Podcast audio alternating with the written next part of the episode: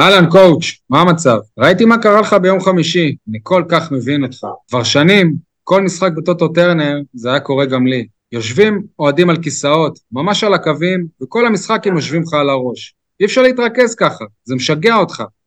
ואז, כשלרגע אחד אתה מאבד את הריכוז וטועה, הם הורגים אותך. אבל עכשיו, בזכותך, אנשים יבינו כמה שזה נורא, ויפסיקו עם זה. אי אפשר להמשיך ככה. שיעשו את זה לשחקני היריבה, לא לנו. תהיה חזק, אוהב אותך, ואם אתה בסקוטלנד, אתה מוזמן לקפוץ. שלך, דדיה. ספורטקאסט 7, פרק מספר 306. יניב פתיח, ומתחילים.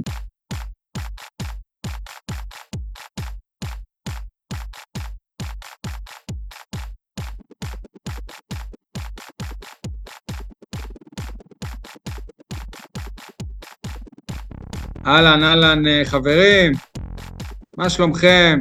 יניב סול, אתר ועיתון 7, מה שלומך? וואלה טוב, יותר טוב מרותם חתואל. ביום חמישי הקרוב הפועל באר שבע תנצח את הליטאים, אבל כל השנה הוא ימשיך לשמוע עליהם, כי יש לי בשבילו שם חדש. רותם חתואל, מעכשיו בשבילי, הוא פוני בז'. משחק מילים. אבל המבט אוקיי, של אייל הוא עדיין לא הבין. פוני בז', פוני בצבע בז'. אה, סבבה, יפה. השאלה היא... טוב, אתה ממש... אתה, אתה כל כך בטוח שמנצחים, אוקיי, בסדר. אגב, גם תיקו טוב. מה. שאני לא בטוח זה מתי כבר חתוגול יחזור. אז חתוגול או פוני בז'? שיפקיע נחזור לחתוגול. אוקיי. אייל חטב מהיציע הדרומי, גוש ב', מרדיו דרום, מה שלומך? שלום לכל הבאר שבעים ואנשי הנגב, שלום, הפעם אני לא אתייחס לכדורגל או כדורסל, אלא דווקא לאתלטיקה ולאתלט באר שבעי בשם דור חיון, מניח שרובכם או חלקכם לא שמעתם עליו, אבל הוא הנציג הבכיר של מועדון אתלטי הנגב, ומועמד מרכזי אפילו למדליית זהב באליפות ישראל באתלטיקה, שתהיה במה? באתלטיקה בימים ראשון שני, הוא רץ אה, 110 מצוחות. אה, אוקיי. אה, אם תרצה נרחיב על זה בהמשך. אשמח, אשמח. עדי גולד, מה קורה בתל אביב? עדיין מנסה להתאושש מהדכדוך והמכמוך, ותשמע, לא הולך, לא הולך, פשוט לא הולך. וואלה. טוב. בשעה כזאת אתה אמור להיות בכלל בקפלן, עצם זה שאתה איתנו זה מרשים. שעה כזאת ביום כזה. זה הכל בג- בגללכם, אתה יודע. כן. טוב. אה, יאללה, מילה טובה. יניב, תן איזה מילה טובה. מילה טובה שלי לווסרמיליה, שהביאו את תגובת האוהד כדי שנבין מה באמת קרה שם, או לפחות מהזווית שלו. יניב, יניב, מילה טובה לרדיו דרום, לתוכנית של אחרי המשחק, כי זה שם הגיעה תגובת האוהד. בתוכנית של וסרמיליה. אני לא חושב שזה נקרא תוכנית של וסרמיליה. אני חושב שקוראים לזה כל היציע. כל היציאה של כל הפ... וכל הפאנליסטים שם מווסרמיליה. אה, יגאל ברמן זה לא וסרמיליה, אבל בסדר, יאללה. זה שודר ברדיו דרום. אגב, אה, בווסרמיליה פשוט לקחו צד מאוד אחר מיד, ובגלל זה האוהד היה חשוב לו לעלות לשידור ברדיו כדי לתקן, לפחות להשמיע את הגרסה שלו לאירועים. אייל, מילה טובה. אה, המילה הטובה שלי למועדון הפועל באר שבע כדורסל, שלאט ובזהירות מסמן בקיץ הזה נציגות בכל אחת מנבחרות ישראל, אם זה רועי פריצקי בנבחרת ישראל בוגרים, רושם דקות ראשונות, אפילו אני מופתע, ויש מצב שהוא ייכלל גם בסגל הסופי לטורניר המוקדמות האולימפי, זה יהיה ממש בשבוע שבועיים הקרובים, ייקבע הסגל. ובמקביל גם יואב ויטלם זה אומנם בחור חדש, צעיר, שהצטרף רק לא מזמן להפועל באר שבע, אבל גם הוא שותף לאליפות אליפות אירופה לנוער, אפשר להגיד כמעט היסטורית. אה, ישראל מתמודדת על מקום חמישי, וויטלם הוא שחקן, הוא לא שחקן חמישייה אמנם, אבל הוא אחד המחליפים הראשונים. ועוד לפני כן, היה לנו ממש לפני שבועיים שלושה את... אה, את אה, רון ציפ. נבחרת העתודה עד גיל 20, שהיה שותף גם הוא לנבחרת שכבר לא ראו איך היא עוברת את שלב הבתים, או לא ראו איך היא, שלב הבתים היה חייב לעבור, אבל לא ראו איך היא מתקדמת הלאה בטורניר, ובסוף הם סיימו במקום השני באירופה, וציפר, היא הייתה מרחק החמצה מה- מהקו לזכות באליפות. נכון, ורון ציפר הוא טופ שלושה שחקנים בסגל הזה אה, באופן מובהק. יפה. שאלה אם נהנה מהם גם כשחקנים בוגרים, לפחות משני הצעירים יותר. שאלה, כן, שאלה שתמיד ראוי, ראוי שתישאל, אבל בכל מקרה, אתה יכול לזהות פה מגמה. לא רק קבוצת כן. הבוגרים חשובה, אלא בכלל ה- הייצוג, הנוכחות, הבולטות של הקבוצה, של המועדון, בנוף הכדורסל הישראלי, וזה באמת, במושגים של ספורט, זה מהפכה. ואי אפשר לא להשוות לכדורגל, שכן, היה לנו בקיץ את אילי מדמון, אבל אחרי זה בשאר הנבחרות אה, לא ראינו נציגים אותנטיים של הקבוצה. וגם את מדמון אנחנו לא רואים בקבוצה. טוב, עדי, תן לנו מילה טובה. המילה הטובה לכאורה אמורה להיות אה, מוגשת באופן אוטומטי לשי אליאס, אבל אני רוצה לתת אותה דווקא לאופיר מרציאנו, שלא הועמד יותר מדי במבחן, אבל אחרי אה, טראומה כמו שישייה בבית ממכבי תל אביב, אה, ספק אם מישהו בכלל היה נראה כמו שהוא נראה בחמישי האחרון, מה שאומר בסדר גמור, והוא לא היה אשם בתבוסה למכבי, אני מאמין שהוא החלופה הישראלית הכי סבירה לגלאזר, ובואו נראה, חובת ההוכחה עליו עכשיו. לדעתי הוא דווקא לא נראה טוב. אוקיי, מה אתה ראית?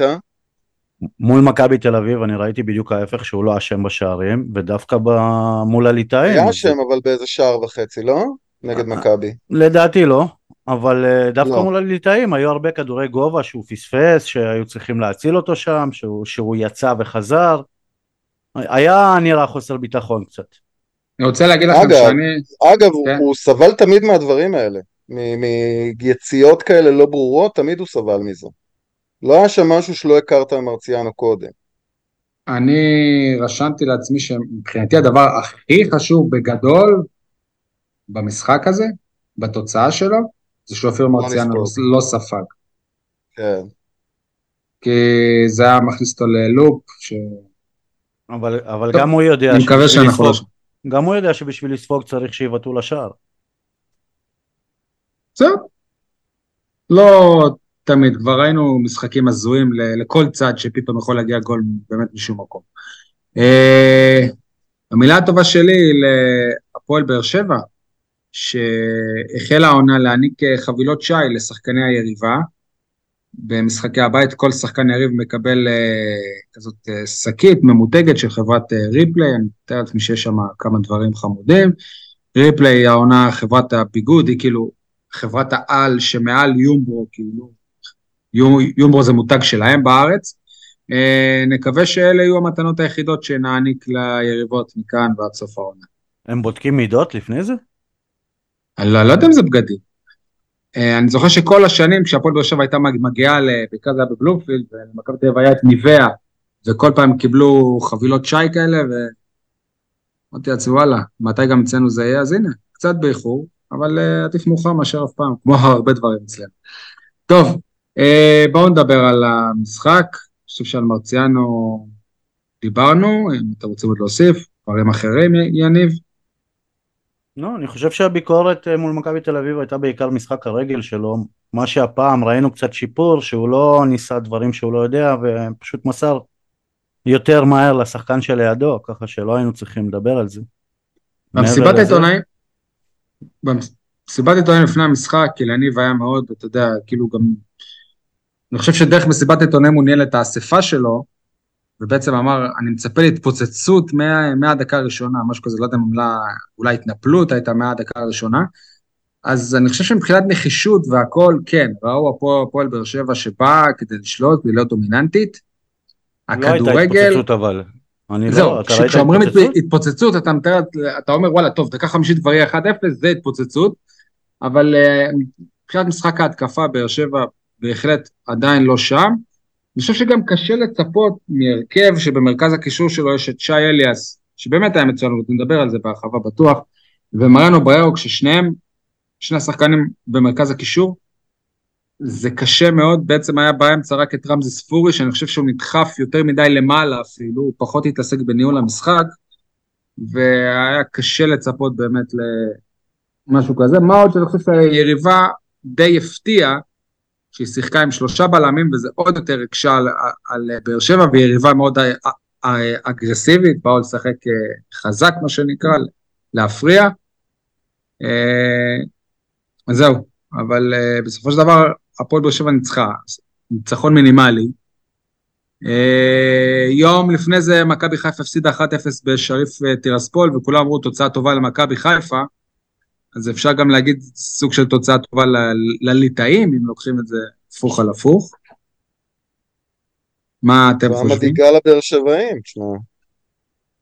אנחנו יודעים, יש לנו כבר ניסיון בקמפיינים אירופאים, אנחנו יודעים שבחוץ זה סיפור אחר, אחר לגמרי. מה שקצת מעודד, שזה לא הולך להיות באצטדיון הביתי שלהם. יש לך מה איזה, לא בדיוק הבנתי, תחרות שחייה או משהו כזה באצטדיון, לא בדיוק הבנתי איך. אה, וזה יהיה בעיר מריומפול, אני מקווה שאני אומר את זה נכון. ברוסית זה כן. מריומפולה, לא להתבלבל, זה לא העיר באוקראינה שיש שם בלאגנים. אה, אז, וגם לא בציון הביתי שלהם, והמאמן שלהם, שלהם אמר שממוצע אוהדים אצלם זה 600-700 אוהדים.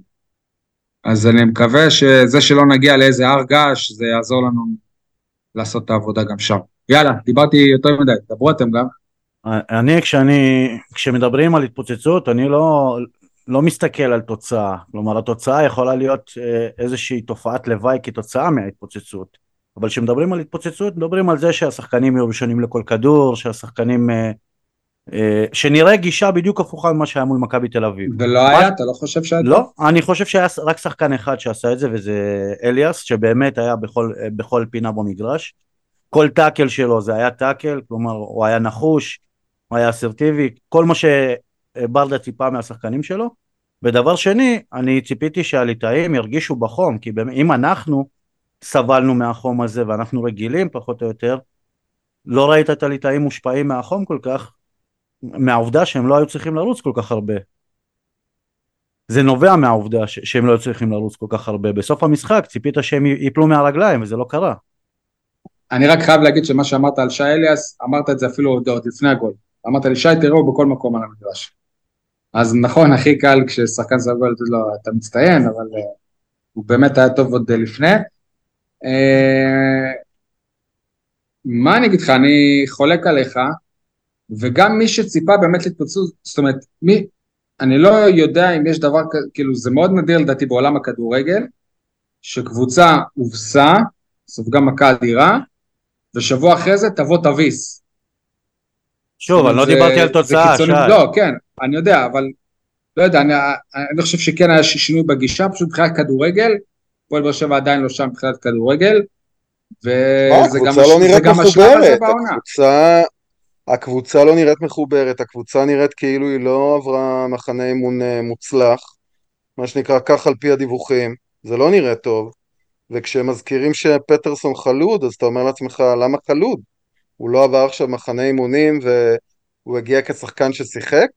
זאת אומרת, הוא לא היה, נגיד, זה לא בסדר, אבל, אוקיי, אבל, שפי לא שיחק 12 משחקים או 15. אבל זה עדיין טרום עונה. בסדר, אבל יש הבדל בין להגיד אה, חלוד על מישהו, חלוד זה מישהו שאתה יודע, באמת צריך להסיר מעצמו הרבה מאוד דברים כדי שיראה בעניינים. אני חושב שהוא חלוד. קבוצה לא נראית מחוברת, זאת נראית כמו קבוצה של רוני לוי כרגע, זאת נראית קבוצה לא חושבת, לא חכמה, לא מתוחכמת, אה, באמת מין כדורגל כזה הכי בסיסי של, ש, שבסופו של דבר אה, נבנה על יכולות אישיות של שחקנים והברקות פרטיות, וזהו. מסכים איתך שזה מה שהיה נראה, אבל אה, שוב, בשלב הזה של העונה, לא זוכר שהפועל באר שבע בעונות יכולות נראתה הרבה הרבה יותר טוב. ובנוגע לפטרסון, כן, אני, אני, אני מאוד התרשמתי מה, מהמשחק שלו, בעיקר מהכוונות שלו, ממה שהוא מנסה לעשות. רוב הפעמים זה לא הצליח לו. מה? יש שם אלמנטים מעניינים מאוד במשחק יפה, שלו. יפה, אז זה מה שאני אומר, ולדעתי כשהוא כן הצליח לחבר את האלמנטים האלה, והוא כן הצליח לברוח לשומר שלו ולספק את המסירת רוחב הטובה, נגיד כמו שהוא עשה בנתנייקוס, אז זה כן, אני מזהה שם פוטנציאל טוב, יש שם שחקן? עזוב את זה שהוא גם uh, כבש את ליבי, אתה, אתה רואה עליו שהוא אחלה גבר באימון המסכם, אתה יודע, מי, מי שיודע, יש את האימון המסכם לפני כל משחק אירופי, שהעיתונאים יכולים להיות ברבע שעה הראשונה. זה בדרך כלל השחקנים הם אה, יורדים לדשא, סתם משחקים טיפה עם אה, כדור, אז הוא ירד מחדר ההלבשה ולחץ יד לכל מי שהיה שם. כאילו, הוא לא מכיר אותי, הוא לא, זה בא, לחץ יד לכולם, זה, זה מראה מרענן. אתה לא רואה את זה בדרך כלל משחקנים אחרים, הוא היחיד שעשה את זה. וזה יפה, זה, רואה שהוא בן אדם, שהוא, שהוא מנסה גם להת, להתחבב כל, כלפי הסביבה שמקיפה אותו, אבל גם מבחינת כדורגל, יש לו משהו, אומר לכם, יש לו משהו, ניסה לעשות מהלכים, היה חסר לו, אתה יודע, את הגוש ללירה כדי להשלים את המהלכים האלה, אני מקווה שמהר מאוד זה יצליח גם להתחבר לו, זה רק עניין של דקות משחק וביטחון, ומה זה הוא עשה מחנה והכל, הוא עשה מחנה אבל לא עדיין, בטרום עונה, אתה יודע, קבוצת כדורגל לא אמורה להגיע לשיא שלה עכשיו, אני מזכיר לך שהפועל באר שבע גם בעונה שעברה הגיע לשיא מוקדם מדי.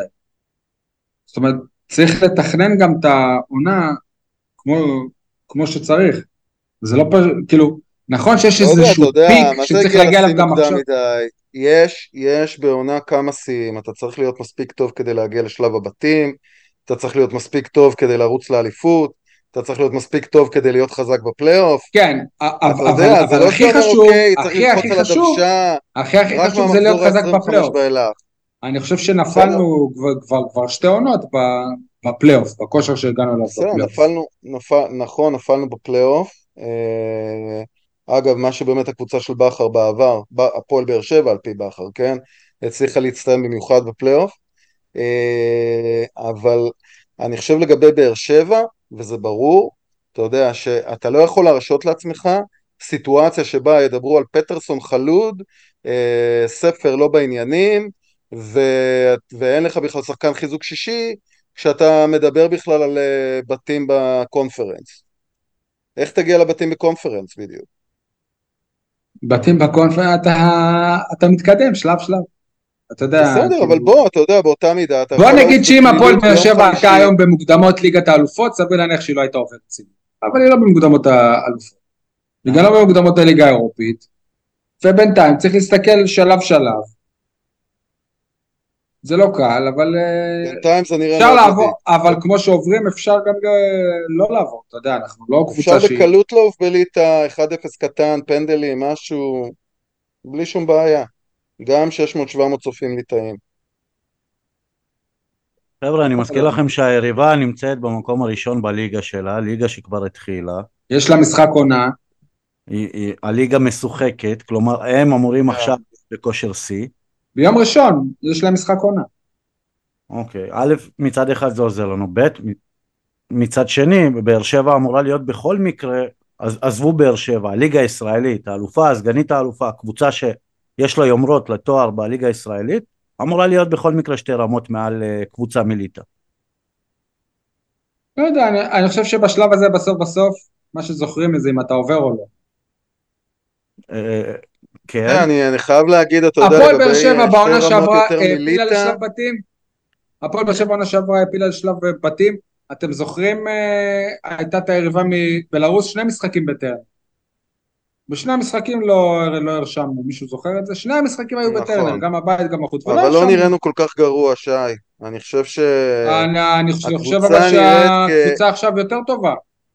הקבוצה נראית כמו... לא, לא כמו קבוצה בטראומה דווקא, אלא כמו קבוצה לא מאומנת כרגע, אתה יודע? אוקיי, אבל היריבה בעונה שעברה לדעתי הייתה פחות טובה, פחות טראומטית, פחות באה בא לפה להיות פה שבוע בלי האוהדים שלה, בלי, אפילו בלי כסף נכון. לשלם על המלון, אני מזכיר. נכון.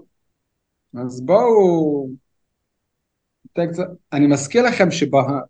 כאילו, כל כך לא זוכרים את הדברים האלה, אף בסיכום העונה שעברה, אף אחד אפילו לא התייחס לזה שוואלה, אבל הפועל באר שבע עשתה שלב השלב בתים, וזה הישג.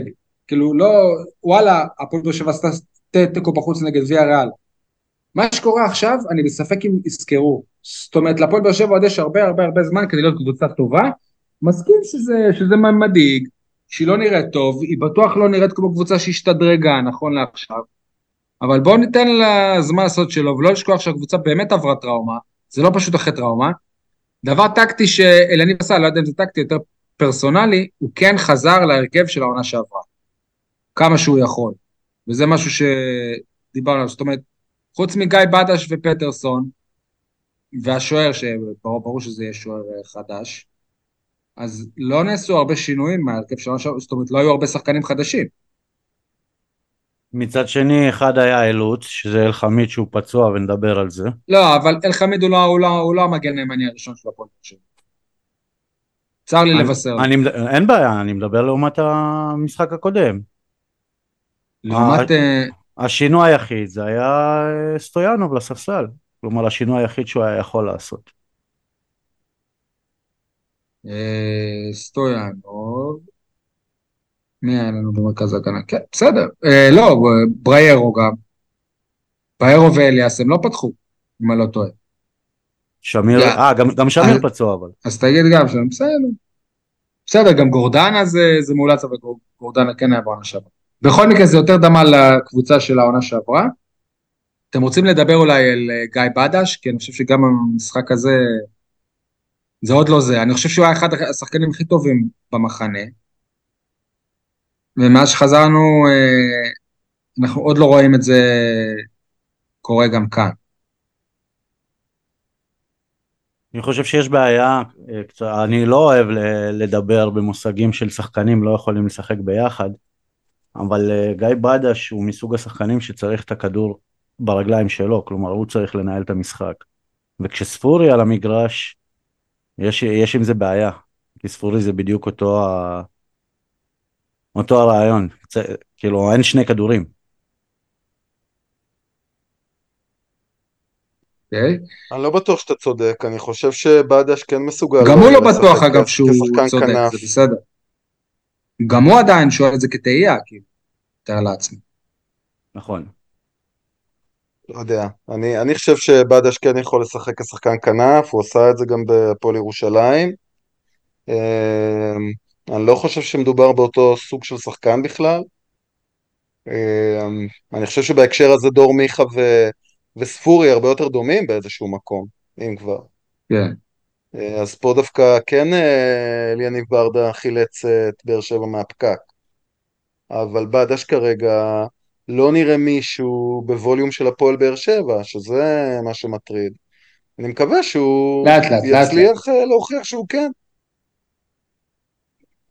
אייל, מה שלומך? בסדר, אה, אני חושב שבעת הזו אמיר גנח עולה על בדש בי פאר, אני בהלם איך אליניב לא פתח איתו את המשחק, כאילו, אבל לפחות אה, שיתף אותו. אם אני הייתי אוהד ביציע לא הייתי צועק לו על פאון, הייתי צועק לו אליניב, איך לא פתחת עם אה, אמיר גנח, כנף ימין, זה גם העמדה שלו. אה, נראה לי מוזר, כאילו, ב- ב- ב- בכמה דקות שגנח שיחק ראו איך הוא, הוא פעלתן ובא לכדור ויש לו אומץ ותעוזה, מה שבדש כבר שני משחקים לא מראה במאום. אני לא אומר שבדש לא שחקן, ולדעתי הוא גם עם הזמן השתלב יפה בהפועל באר שבע, אבל כרגע ההתאקלמות שלו היא לא ממש אה, חלקה, וצריך ללכת עם מי שטוב עכשיו, לא עם מי שיהיה טוב בעוד שלושה חודשים. ואמיר גנח, מבחינתי, שחקן הרכב לכל דבר, ככה צריכה להיות ההתייחסות אליו. אם היה מגיע להפועל באר שבע שחקן זר, אם, בלי להתייחס למדינת המוצא שלו ולגיל שלו, היו מסתכלים רק על יכולת, אין ספק שהיו אומרים הוא שחקן הרכב ובדש שחקן ספסל. אבל כנראה שכרגע משחקים השמות ב... ב אני דווקא, אני דווקא, עצם זה שהוא שותף בכלל, זה מאוד הפתיע אותי. אתה מבין לאן הגעת? אתה מבין לאן כן. הגעת? אתה צריך להגיד תודה שהוא כן. משותף בכלל. זה עצוב, בדיוק. באמת, זה עצוב. לא, שוב, לא שאני לא, לא, לא מסכים איתך, פשוט בעידן של היום, ש, ששחקני בית הם שחקני אמונים, בעצם זה שהוא משחק, אגב, הוא גם חימם אותו מהדקה, מתחילת המחצית השנייה, וכבר הייתי בטוח שהוא לא נכנס, בסוף הוא נכנס בפעימה האחרונה עם גורדנה, שחקן שצם. אה, באופן כללי, שי, אה, אני אישית אה, מעדיף, איך אומרים, לשפוט את הפועל באר שבע לא לחומרה הפעם, בניגוד לפעם הקודמת או לפרק שלפני שני פרקים, כי אני לוקח בחשבון שהקבוצה עברה תאונת דרכים קשה, ותמיד החזרה לכביש בפעם הראשונה, כן, אולי אפילו גם השנייה והשלישית, היא די טראומטית והיא די קשה. מי שחווה, לא מאחל לאף אחד כמובן, מי שחווה תאונת דרכים יודע על מה אני מדבר, uh, וככה צריך להתייחס. אז גם ה-1-0 הזה, שהושג, uh, איך אומרים, בדם, יזע ודמעות, הוא נקודת ציון חשובה, בטח גם אתה אמרת שלא ספגנו שער, כל הנסיבות מובנות, קבוצה שלא איימה עלינו מספיק, ומשחק חוץ, וחום, והכל בסדר, השורה התחתונה איתה הולכים לשבוע הקרוב. אני דרך אגב לא אופטימי שנעבור, אבל זה עניין אחר. מצד... חשוב לי לציין משהו, עוד, עוד נדבר על הקהל, פשוט נזכרתי בזה עכשיו. צריך מילה, מילה טובה גם לקהל על הכמות שהגיעה. כי לקבל שישייה ממכבי תל אביב, ונכון המשחק במנוי ועדיין הגיעו כמה? 12,300. זאת אומרת שהיו עוד הרבה אנשים, א' כל לדעתי עוד יש הרבה מנויים שבחו"ל וטיולים וכאלה שלא באו, ובכל זאת היו גם הרבה אנשים שקנו כרטיס, והקהל גם עודד ויפה, וצריך להגיד מילה טובה, עוד מעט גם נעבור לכמה מילים אני... פחות טובות על הקהל ועל... אנחנו, אנחנו קצת... אנחנו קצת לוקחים את זה כמובן מאליו, כל הפרק שעבר לא הזכרנו בכלל את העובדה שגם בשש אחת כלומר הקהל אה, עודד ושר ו... ורק בסוף כאילו... אי אפשר להגיד על ה... שזה הקהל אלא חלק מהדרומי, לא... הדרומי, נכון, אבל זה... היו הרבה שהלכו הביתה שלא ראו את השש ולא ראו גם את החמש. הפעם לא המצב שאתה תראה דברים כאלה, שי. נכון, לא, זה בסדר. זה בסדר, זה יפה. יש שיגידו פתטי, אבל בסדר. לגבי תחילת המשחק, אה, כשהשחקנים עלו על הדשא, השירה באצטדיון, אה, ווליום כזה אנחנו לא שמענו הרבה זמן, אולי אפילו כל השנה שעברה. חשבתי שתגיד כל הפגרה. נו. טוב, עוד כמה דברים אייל שבטוח רשמת לעצמך. אני חייב לציין בהקשר הזה שחוסר הביטחון אה, ניכר לא רק על השחקנים, אמרתי זה משחק של אחרי טראומה, היה בלט מאוד חוסר ביטחון בכל פעולה, עושים אותה בזהירות רבה, שלא לטעות.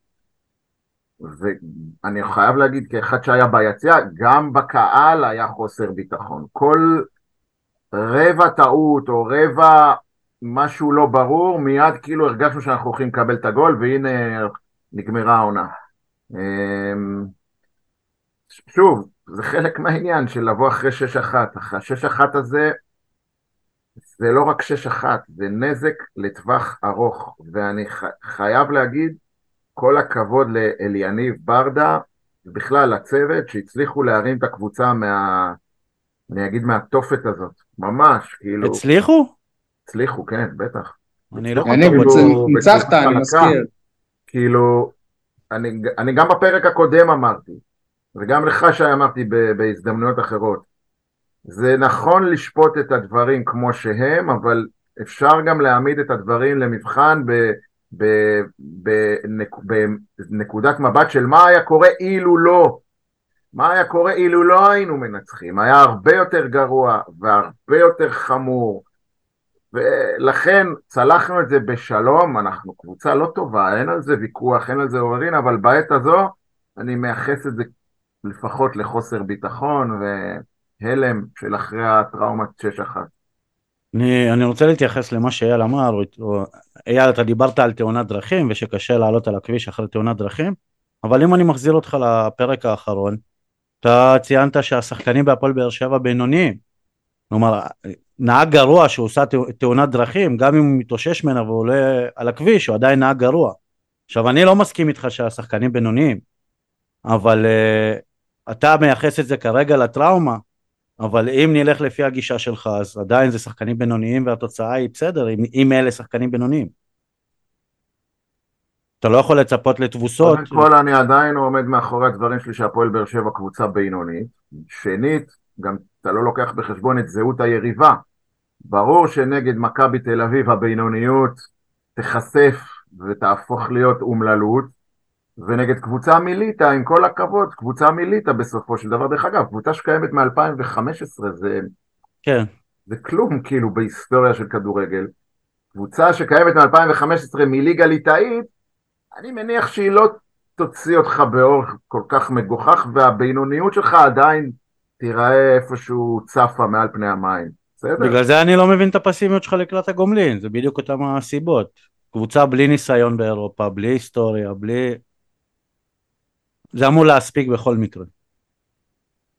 אליניב, בעונה שעברה, ואני חושב שגם בתקופת רוני לוי, שהוא היה ככה מאחורי הקלעים, אה, הוכיח שהוא יודע לבוא מוכן למשחקים באירופה, למשחקי גומלין באירופה.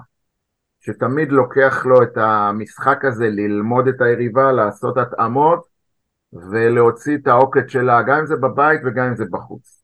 אה, במשחק ראשון הוא לא מבריק, במשחק שני הוא כן מפיק לקחים, ועם זה אני אתקדם השבוע הזה עד יום חמישי. זה שאני אני- פסימי, אני פסימי מטבעי. אני דווקא חושב שהליטאים עשו בדיוק את זה, אמרתי לשי מההתחלה שהליטאים כל שנייה עושים פאולים ופ- והשופט נותן להם את זה יותר מדי. הליטאים אלה שהוציאו את העוקץ מההתחלה. זה מה, שגר, זה מה שגרם לבאר שבע להיראות ככה. הליטאים, הכלי המקצועי שלהם, או לא יודע איך להגיד, זה, זה היה לבוא לשחק חזק, המאמן שלהם אמר, הפועל באר שבע קבוצה הרבה יותר טכנית מאיתנו. זה היה טיפה מעבר לחזק, אם אתם זוכרים אה, סכנין של... אה, אה, לא, זה לא היה. משחק ברוטלי או אלים. פשוט הם חזקים. פיזיים, חזקים פיזיים, והשופט פשוט נתן לזה לזרום ולא, ולא חילק צהובים, כי, כנראה גם הוא רגיל לליגה האירית, משחקים פיזיים. אה, כרגע מה שמאוד מאוד בולט ב... במשחק של הפועל באר שבע, ואני מתייחס בעיקר לשני המשחקים האחרונים, למרות שברקע יש גם עוד חמישה ממחנה האימון, אה, זה שאין לנו שחקן, כולם קוראים לו Game Changer, אני גם, אני אפילו לא מדבר על Game Changer, אני מדבר על שחקן פנטזיסט, שחקן ש... שבמהלך אחד משנה, משנה פוזיציה של קבוצה, שיודע, אתם יודעים מה? אני, אני, אני אלך איתכם אפילו, אני אבל זה לא מה שספורי אמור להיות. לא, זה, יש רק את ספורי. זה רק, יש רק את ספורי. אני חושב אורי, שגם סטויאנוב גם הוא כזה. דדש וגם סטויאנוב היו אמורים להביא את זה, ואולי גם פטרסון. אולי, אולי גם ספר. אולי זה לא מספיק כרגע, אבל בכל מקרה יוני סטויאנוב, אני ראיתי אותו גם במשחק האחרון, די בורח מהכדור. יש לו, נכון, יש לו מסירות, אבל הוא לא, אני לא יודע אם הוא ממש שם איתנו, הוא עדיין באלה מה... אני. חושב שהוא נראה יותר טוב במשחק מול הליטאים. נכון, אה, גם מכבי תל-. תל הוא גם אביב. נראה כן. יותר טוב. אבל זה עדיין לא זה, אה, צריך מישהו שייתן, אתם יודעים מה, גם חלילה, בואו, שוב, לא מאחל ואני מקווה שאני טועה ומטעה, חלילה רמזי ספורי נפצע, מה עושים? מה עושים? ככה נערכים לעונה? כאילו, אז על יוני סטויאנוב נבנה עונה שלמה? באמת אני שואל. לא, אז גם פאון אמור להיות בעמדה הזאת, או בדה שיכול לשחק מי בעמדה הזאת. פאון? וואלה, מה אני אגיד לכם? האוהד שצעק לברדה צודק, פאון לא מתאים. הוא צודק האוהד, הוא לא מתאים למה? לשחק באמצע. כאילו הוא יחליף את רמזי? רגע, אני, אני, ובצד, רק בצד שמאל, וגם זה תלוי במצב רוח ותלוי ביריבה. לא, פאון שחקן מאוד מוגבל, מאוד מאוד מוגבל. אם אתם שואלים אותי, דרך אגב, היה צריך לשחרר אותו לפני שמשחררים את אנסה. זו דעתי.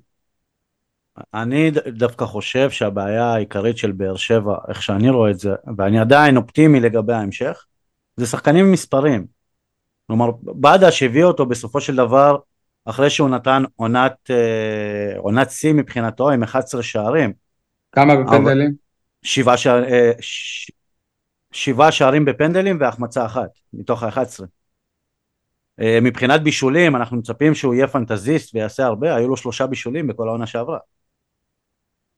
זה לא איזה שחקן שיביא לך מספרים, קלימאלה הוא לא שחקן של מספרים, פטרסון הוא לא, לא נתן מספרים בדאבל קלימאלה דאבל. כן אה, שחקן שאמור לתת לך עשרה שערים בעונה לפחות. מצפים לנו להביא מספרים, ברור. מצפ... כן. לא, מצפים, אבל מתי הוא הביא אותם? באיזה קבוצה הוא הביא את המספרים האלה שאתה. יכול להגיד בקבוצה? המקורית שלו בוא נאמר כזה בפולין, דבר, כן אם. החלוץ המרכזי, הבכיר שלך לא יביא מספרים, אז אתה יודע, מה יקרה? לאן תראה, תגיע? אני, לגבי קלימאלה, אני לא מאלה שתופסים ממנו, כי אני לא חושב שהוא ברמה של אה, אליפות, אה, קבוצה שרצה לאליפות בליגת העל. מצד שני, אם זה מתחבר לכל מה שאמרנו על קבוצה לא מאומנת והכל, תביא את קלימלה מול השער, יחמיץ, אני אגיד וואלה הבעיה היא קלימלה. כשאתה לא מספק לו מצבים, והקבוצה, אין איזושהי תבניות שהוא מגיע למצבים ומחמיץ אותם, אז אני לא חושב שכרגע הבעיה היא קלימלה. אני אחזק אותך, לדעתי החלוץ הזר הכי טוב בארץ זה יובנוביץ', תביא את יובנוביץ' היום להפועל באר שבע, יש לו אותה כמות שערים כמו לקלימלה. לא יודע אם אותה כמות. וזה קטע מייצר... שלהפועל באר שבע יש מאמן חלוץ, והקבוצה לא יודעת להשתמש, להפעיל חלוצים. אתה לא מייצר הזדמנויות, לא מייצר הזדמנויות, הכל זה יכולת אישית. כלומר, עם ספורי, עם יחזקאל, עם אה, זה, הכל יכולת אישית. אייל, אתה דיברת מקודם על זה שאין מחליף לספורי. רגע, רגע, אני אמרתי שאני מזהה כרגע שתי בעיות, לפני כמה דקות שדיברתי, אמרתי שאני מזהה שתי בעיות בהפועל באר שבע, הראשונה שאין בה פנטזיסט, והבעיה השנייה, לא הגעתי אליה. אה, דרך אגב, יש הרבה יותר, הרבה יותר משתי בעיות, כן? אני כרגע רוצה לדבר על שתי בעיות עיקריות. הבעיה השנייה היא חוסר איזון מאוד מאוד בולט בין אגף ימין לאגף שמאל. ממש, כאילו, אתה אמרת פטרסון, סבבה, עובד, רץ, נמרץ, בא לכדור, יוזם, מאבד המון, לדעתי גם שחקן שקל מאוד אה, ללמוד אותו, אבל מהצד, הש... אבל בסדר, נכ... איך אומרים, נחיה עם זה, בשלב הזה נגיד לו תודה על מה שהוא נותן, כי בצד השני אנחנו לא מקבלים כלום, כבר משחק שני רצוף. אה, בצד השני בדש... זה של יחזקאל? לא, לא, של בטש, של בדש. גם יחזקאל, בוא, גם יחזקאל. אולי אה, אה, שמעתי, שמעתי, ב, קראתי יותר נכון, אוהדים שאומרים שהוא השתפר הגנתית. אחלה. נכון, אני ראיתי את זה גם. כן, עשה כמה תיקולים מוצלחים. התקפית כנראה... אגרסיבי. כן, התקפית אין לו מספיק כוח כרגע גם להשתפר הגנתית וגם לתת את אותה תפוקה אה, בחלק הקדמי, ובמיוחד, במיוחד, אני ראיתי אותו כרגיל, יש לומר, מדקה שישי מחזיק את, ה, את המותן. אבל אני לא יודע אם זה זה, הבעיה העיקרית שאני ראיתי באגף של יחזקאל, שאין לו את האגף, כלומר שרוב הזמן עומד שם שחקן והוא לא נכנס לאמצע. זהו, אז במחנה האימון דווקא, אם אני יכול להגן על בדש ויחזקאל, אפשר היה לראות שהשילוב הזה ביניהם עובד נהדר, נהדר. היה איזה משחק שהם פשוט רקדו באגף. במשחקים הרשמיים זה לא זה, גיא בדש נעלם גדול, לדעתי הוא, הוא, הוא, הוא, הוא, הוא לא יודע, אתם יודעים מה, אין לי דעה, לא, רוצה, אה, אה, לא, יודע, לא מצליח להבין איך, איך הוא לא מצליח לספק אפילו מהלך יזום, התקפי, חיובי, אחד, כבר שני משחקים, והוא פתח בשניהם, לא מצליח להבין את זה. זה מאוד מאוד מדאיג אותי. אני חושב, דוגרי, כאילו... אני חשבתי שהביאו אותו לבאר שבע כשחקן משלים. לא כשחקן... כנראה שמפה הפער, כנראה שמפה הפער, המעבר הזה בין להיות שחקן מוביל, בין להיות שחקן משלים ללהיות שחקן מוביל, בין קבוצה שהיא אומנם סיימה מקום רביעי, נכון? ירושלים סיימה מקום רביעי, אבל בסופו של דבר היא קבוצה שהתגוננה רוב העונה, לבין קבוצה שאמורה ליזום. כנראה שהוא, שהוא בעצמו עוד לא הצליח לעשות את ההתאמות, ואליניב עוד לא... אני חושב שבבניית הקבוצה, כשבנו את הקבוצה, הוא אמור להיות המחליף של ספר, זאת אומרת ספר אמור להיות שחקן הכנף הימני הבכיר. אבל ספר לא נספר, כרגע הוא לא נספר, אני רוצה להגיד ש... אם פטרסון חלוד אז מה הוא... אני רוצה להגיד שאני יותר מעריך את אליניב, אני רוצה להגיד שאני יותר מעריך את אליניב שהוא לא משתף את ספר, מאשר להגיד הבאתי זר אני חייב לשתף אותו ולא משנה מה. כי אם הוא רואה שהוא עדיין לא שם, הוא עדיין ב... לא יודע, הלם תרבות, קשיי קליטה, קראו לזה מה שבא לכם, אבל הוא עדיין לא שם, לא מבין את הדרישות, שמעתי גם שאומרים את זה של אליניב. אז למה לתת לו ולהכשיל אותו? אבל לאט לאט יתחילו... חכה שהוא יהיה מוכן. לא, לאט לאט יתחילו דיבורים, אבל... כששחקן ישראלי, כשגלוך, כשגלוך בא ל... איפה הוא בזלצבורג, הוא, הוא ישר שיחק? הוא לא ישר שיחק. הוא שיחק, לא, לא כפותח, הוא לא ישר שיחק. לא, הוא לא ישר שיחק. הוא לא שיחק הוא לא ישר שולב. הוא לא ישר שולב. בטח, הוא נכנס לא בשבוע הראשון. לא, אני לא חושב. אני חושב שאתה טועה, הוא התחיל במילואים שם. שי בוודאות, הוא שיחק, הוא פתח במשחקי הכנה. אוקיי, אז הבאתי דוגמה שהיא לא טובה, אבל קורה מלא שחקנים ישראלים שנחשבים לכוכבים בארץ, באים לחו"ל ולא בהרכב ישר. אין בעיה, אני מסכים איתך, ישר. אני מסכים איתך, אבל אם אנחנו נמשיך אה, להסתכל על איזה עוד משחק ועוד משחק שהוא לא יפתח, כבר התחילו דיבורים על זה שהוא פלופ.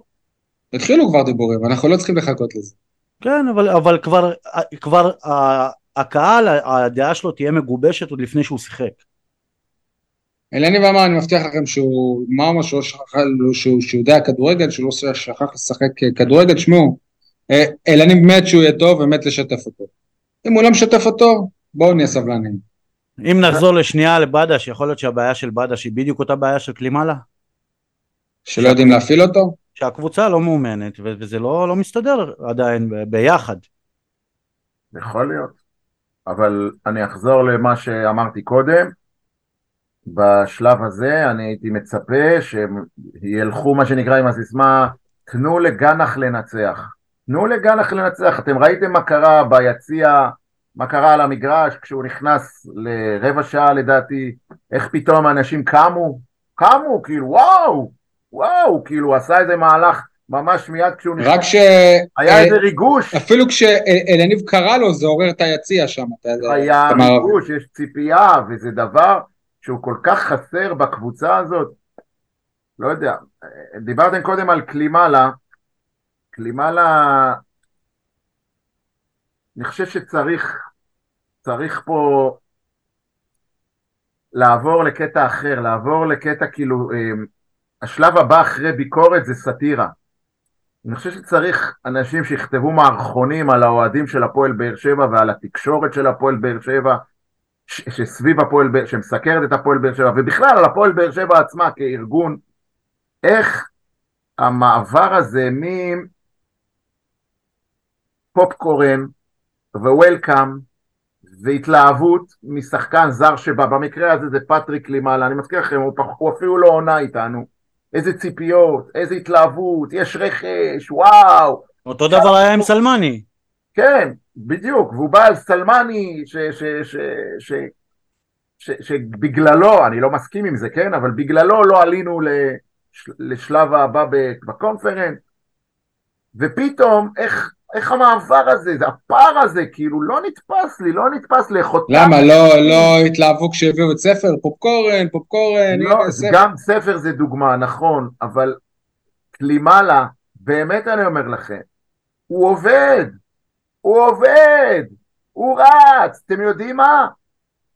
אולי הוא אפילו מכשיל את עצמו, במידה מסוימת, אני דיברתי על זה עם אנשים ביציע, העובדה שלא מוסרים לו כדורים, גורמת לו ללכת אחורה קצת, לרדת קצת לשליש המגרש, לנסות לחלץ כדורים, לנסות להיות מעורב במשחק, כי אחרת הוא יתקרר, ואז כשכן קורה משהו והוא חוטף כדור, או מתקל, או עושה איזה פרס, ההתקפה רצה ואז אין למי למסור, אה, כאילו הוא לא שם ברחבה כדי שיספיקו למסור לו, וזה משהו ש...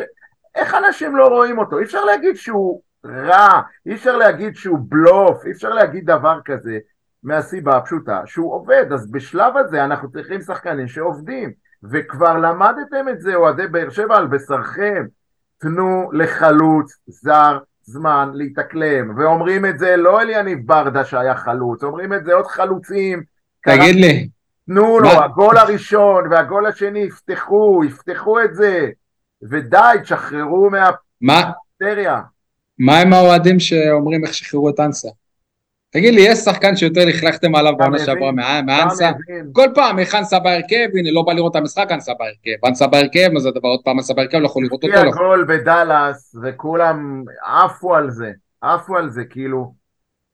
אבל בואו, כאילו, כשהוא היה פה לא הערכתם את זה מספיק, אז, אז שוב, אני אומר, צריך פרודיה, צריך לעשות איזה סאטירה, כאילו, על, על, על, על, על, התרבות הזאת של להתלהב. צריך לפתוח אולי איזה עמוד טוויטר כזה.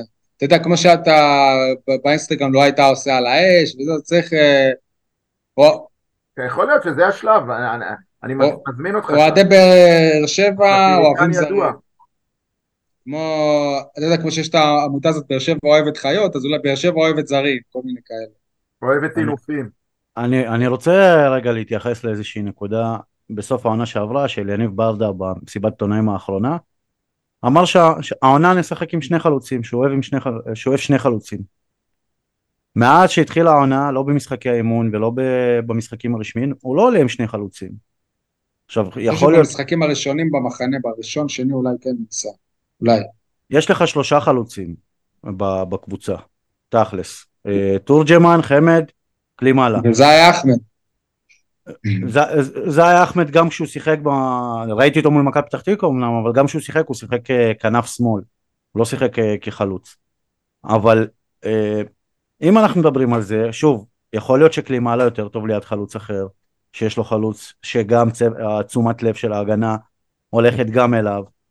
גם החילופים זה תמיד אה, קלימאלה יורד, ספורי חלוץ, קלימאלה יורד, תורג'מן חלוץ. אם אתם משחקים בש, בשיטה הזאת של, אה, אתה יודע, לפעמים אה, לבעוט למעלה ושהחלוץ יחזיק את הכדור אצלו, אולי חמד בכלל מתאים, והוא בכלל לא נספר. שוב, לדעתי גם אם תביא את יובנוביץ', אני לא אומר עכשיו שים את לוקאקו זה יראה אותו דבר, בסדר? אני לא מגזים. אבל כל, כל, כל חלוץ מהליגה הישראלית, אולי גם זהבי זה לא יראה אותו דבר, בסדר? כל שאר חלוצים, תביא את פיירו, תביא את יובנוביץ', תביא את כל מי שאתה רוצה, זה יראה בדיוק אותו דבר. למה? אתם טוענים שעם אנסה זה היה נראה אחרת. אנסה לא שיחק בהפועל באר שבע כחלוץ. אה, פה ושם. פה ושם, נכון. אה, אני חושב שפעם ראשונה בהיסטוריה שהשחקן לא פותח כי הוא היה בצום. כאילו היו לנו שחקנים שאיבדו משחק, כאילו שוויתרו על משחק כי, לא יודע, אחותם התחתנה או כל מיני כאלה. צום עוד לא היה לנו. למה? לא היה, לא היה לנו שחקנים שלא פתחו בגלל רמדאן וכאלה? לא, לא. זרקת משהו כללי בלי יכולת לבדוק אותו לאוויר, ומה אתה מצפה שנגיד עכשיו? לדעתי היה. תחושת... אוקיי, בטוח היה. צריך להוכיח את זה.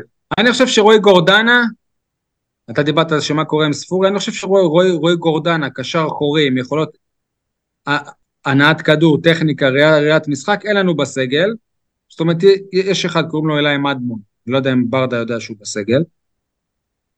אז כאילו, אני מת על גורדנה, בסדר? לא יודע מה להגיד לכם. כאילו, מה? אני חושב שה... ואני מת על גורדנה, אתה יודע, אפילו היה לנו כמה אס.אם.אסים עליו, מבחינתי הוא אחד השחקנים הכי חשובים. ואני חושב שגורדנה כמחליף, ובמיוחד במשחקים מסוימים שיש פלונטר באמצע, שם זה הזמן שלו. במשחק כמו שהיה נגד הליטאים, מעולה שפתחנו עם שני גרזינים, מעולה, וגם בגומלין הייתי ממשיך עם שני גרזינים. גורדנה רך מדי, ולא מתאים לדעתי לסוג כזה של משחקים שצר... שאתה צריך גרזנים ב... ב... אני חושב שגם אני חשבתי פעם שגורדנה רך מדי, הוא הוכיח בעונה האחרונה שהוא לא רך מדי, שהוא בסדר, שהוא שם מבחינת אגרסיביות. אם הוא היה שם הוא היה מנצח את ונוברים. אתה לא... מסכים איתי? לא, אני חושב שאם שמיר וגורדנה לא משחקים, ובכל זאת מדמון לא, לא מקבל דקות, אז, אז מתי כן? אני, אני לא חושב ש... תגידו לי באיזה מצב מדמון יקבל דקות. קודם כל עכשיו זה, זה הסיטואציה, כלומר מדמון הוא המחליף הבא בקישור. כלומר אם אתה, אם אתה משחק עם, ה, עם שלישייה, שלני בדרך כלל משחק עם שלישייה, אז מדמון חי, חייב לקבל דקות בגלל ששמיר לא עומד לחזור בזמן הקרוב. אין לו מישהו אחר. אבל זה לא קורה. אלא אם... ה... הנה הוא אז... שם את פאון, הנה הוא שם את ספורי. יכול להיות שהזר החדש ש... שיגיע, אם יגיע, אז יהיה גם בעמדה שלו. הזר, המטונף הבא. המחליף של uh, סלמני. כן. טוב, יש עוד דברים על המשחק או שנדבר על מה שקרה בדקה ה-82? רגע, לפני זה. יאללה, uh, לפני זה. אני יודע שאתם אוהבים את השחקן הזה ויהיה לי קשה קצת להעביר עליו ביקורת, אבל השחקן הכי מפוחד בסגל מתחילת העונה, בשני המשחקים האחרונים, זה יעד אבו עביד.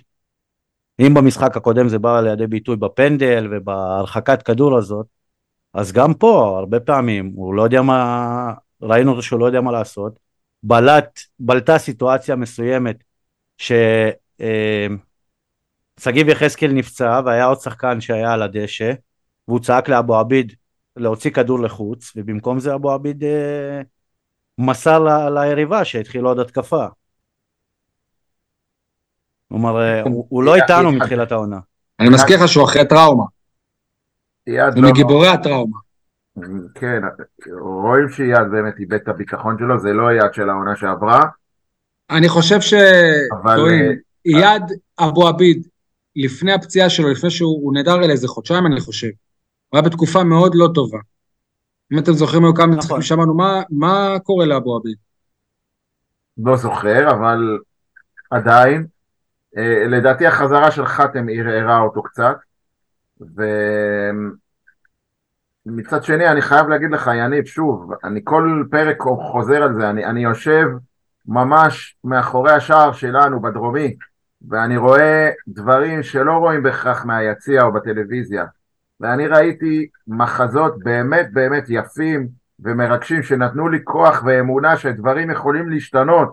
ראיתי דיאלוגים בין אופיר מרציאנו, מיגל ויטור, אייד אבו עביד, סידורים של מקום, אתה תסגור פה, אני אצא לפה, אתה תקפוץ, אתה ת... וזה מבחינתי, זה היה יפה כמו לראות איך באמת קבוצה מתהווה תוך כדי תנועה. אז uh, אני מקווה שזה יצדיק את עצמו בהמשך. אבל זה לא בסיסי, אייל, תגיד, זה לא דברים שאמורים לקרות בקבוצת כדורגל? כן, נכון, זה בסיסי. ו- ו- אוקיי. יפה, גם, גם תינוק שלומד ללכת זה בסיסי, אנחנו כרגע בשלבים ראשוניים של העונה, כמו תינוק, ש... קבוצה שהולכת ומתגבשת, וזה יפה לראות איך פתאום אה, הם מתחילים ל... להבין אחד את השני, או לדבר אחד עם השני, זה, אתה יודע, יש כזה מישהו, ש... אה, תמיד כאילו אה, בקבוצות כדורגל, גם בכדורסל דרך אגב, תמיד המאמנים או העוזרי מאמנים צועקים, דברו, דברו אחד עם השני, דברו, אל תהיו אילמים. אז זה היה יפה לראות את זה שהם כן מדברים אחד עם השני. טוב, נעבור לדקה 82? הפיל. שבחדר, אתה מתכוון? כן, יאללה, טוב. אני- אני אצטט את אליניב, חיכיתי שתשאל את זה, שי. לא, חיכיתי שאתה תשאל את זה. כן. טוב. אה, אתה יודע, לא תמיד זה קורה, אבל במ- במקרה הייתי ממש עד ומראה עיניים לחלק ניכר מהתקרית הזאת. אני לא יודע מה התחיל את התקרית הזאת, לא יודע מה האוהד אמר, מה לא, אבל אני ראיתי את המהומה נוצרת. ורשמתי לי כמה נקודות, שוב. ממראה עיניים. אה, א', כל באופן כללי, דיברנו כבר מזמן שטרנר הפך להיות מקום של שנאה, דיברנו על זה אני חושב עוד אפילו לפני העונה שעברה. אה, מותר לאוהדים לחפור וגם לקלל. הטעות היחידה של אלניב עשה טעות אחת, שהוא ענה.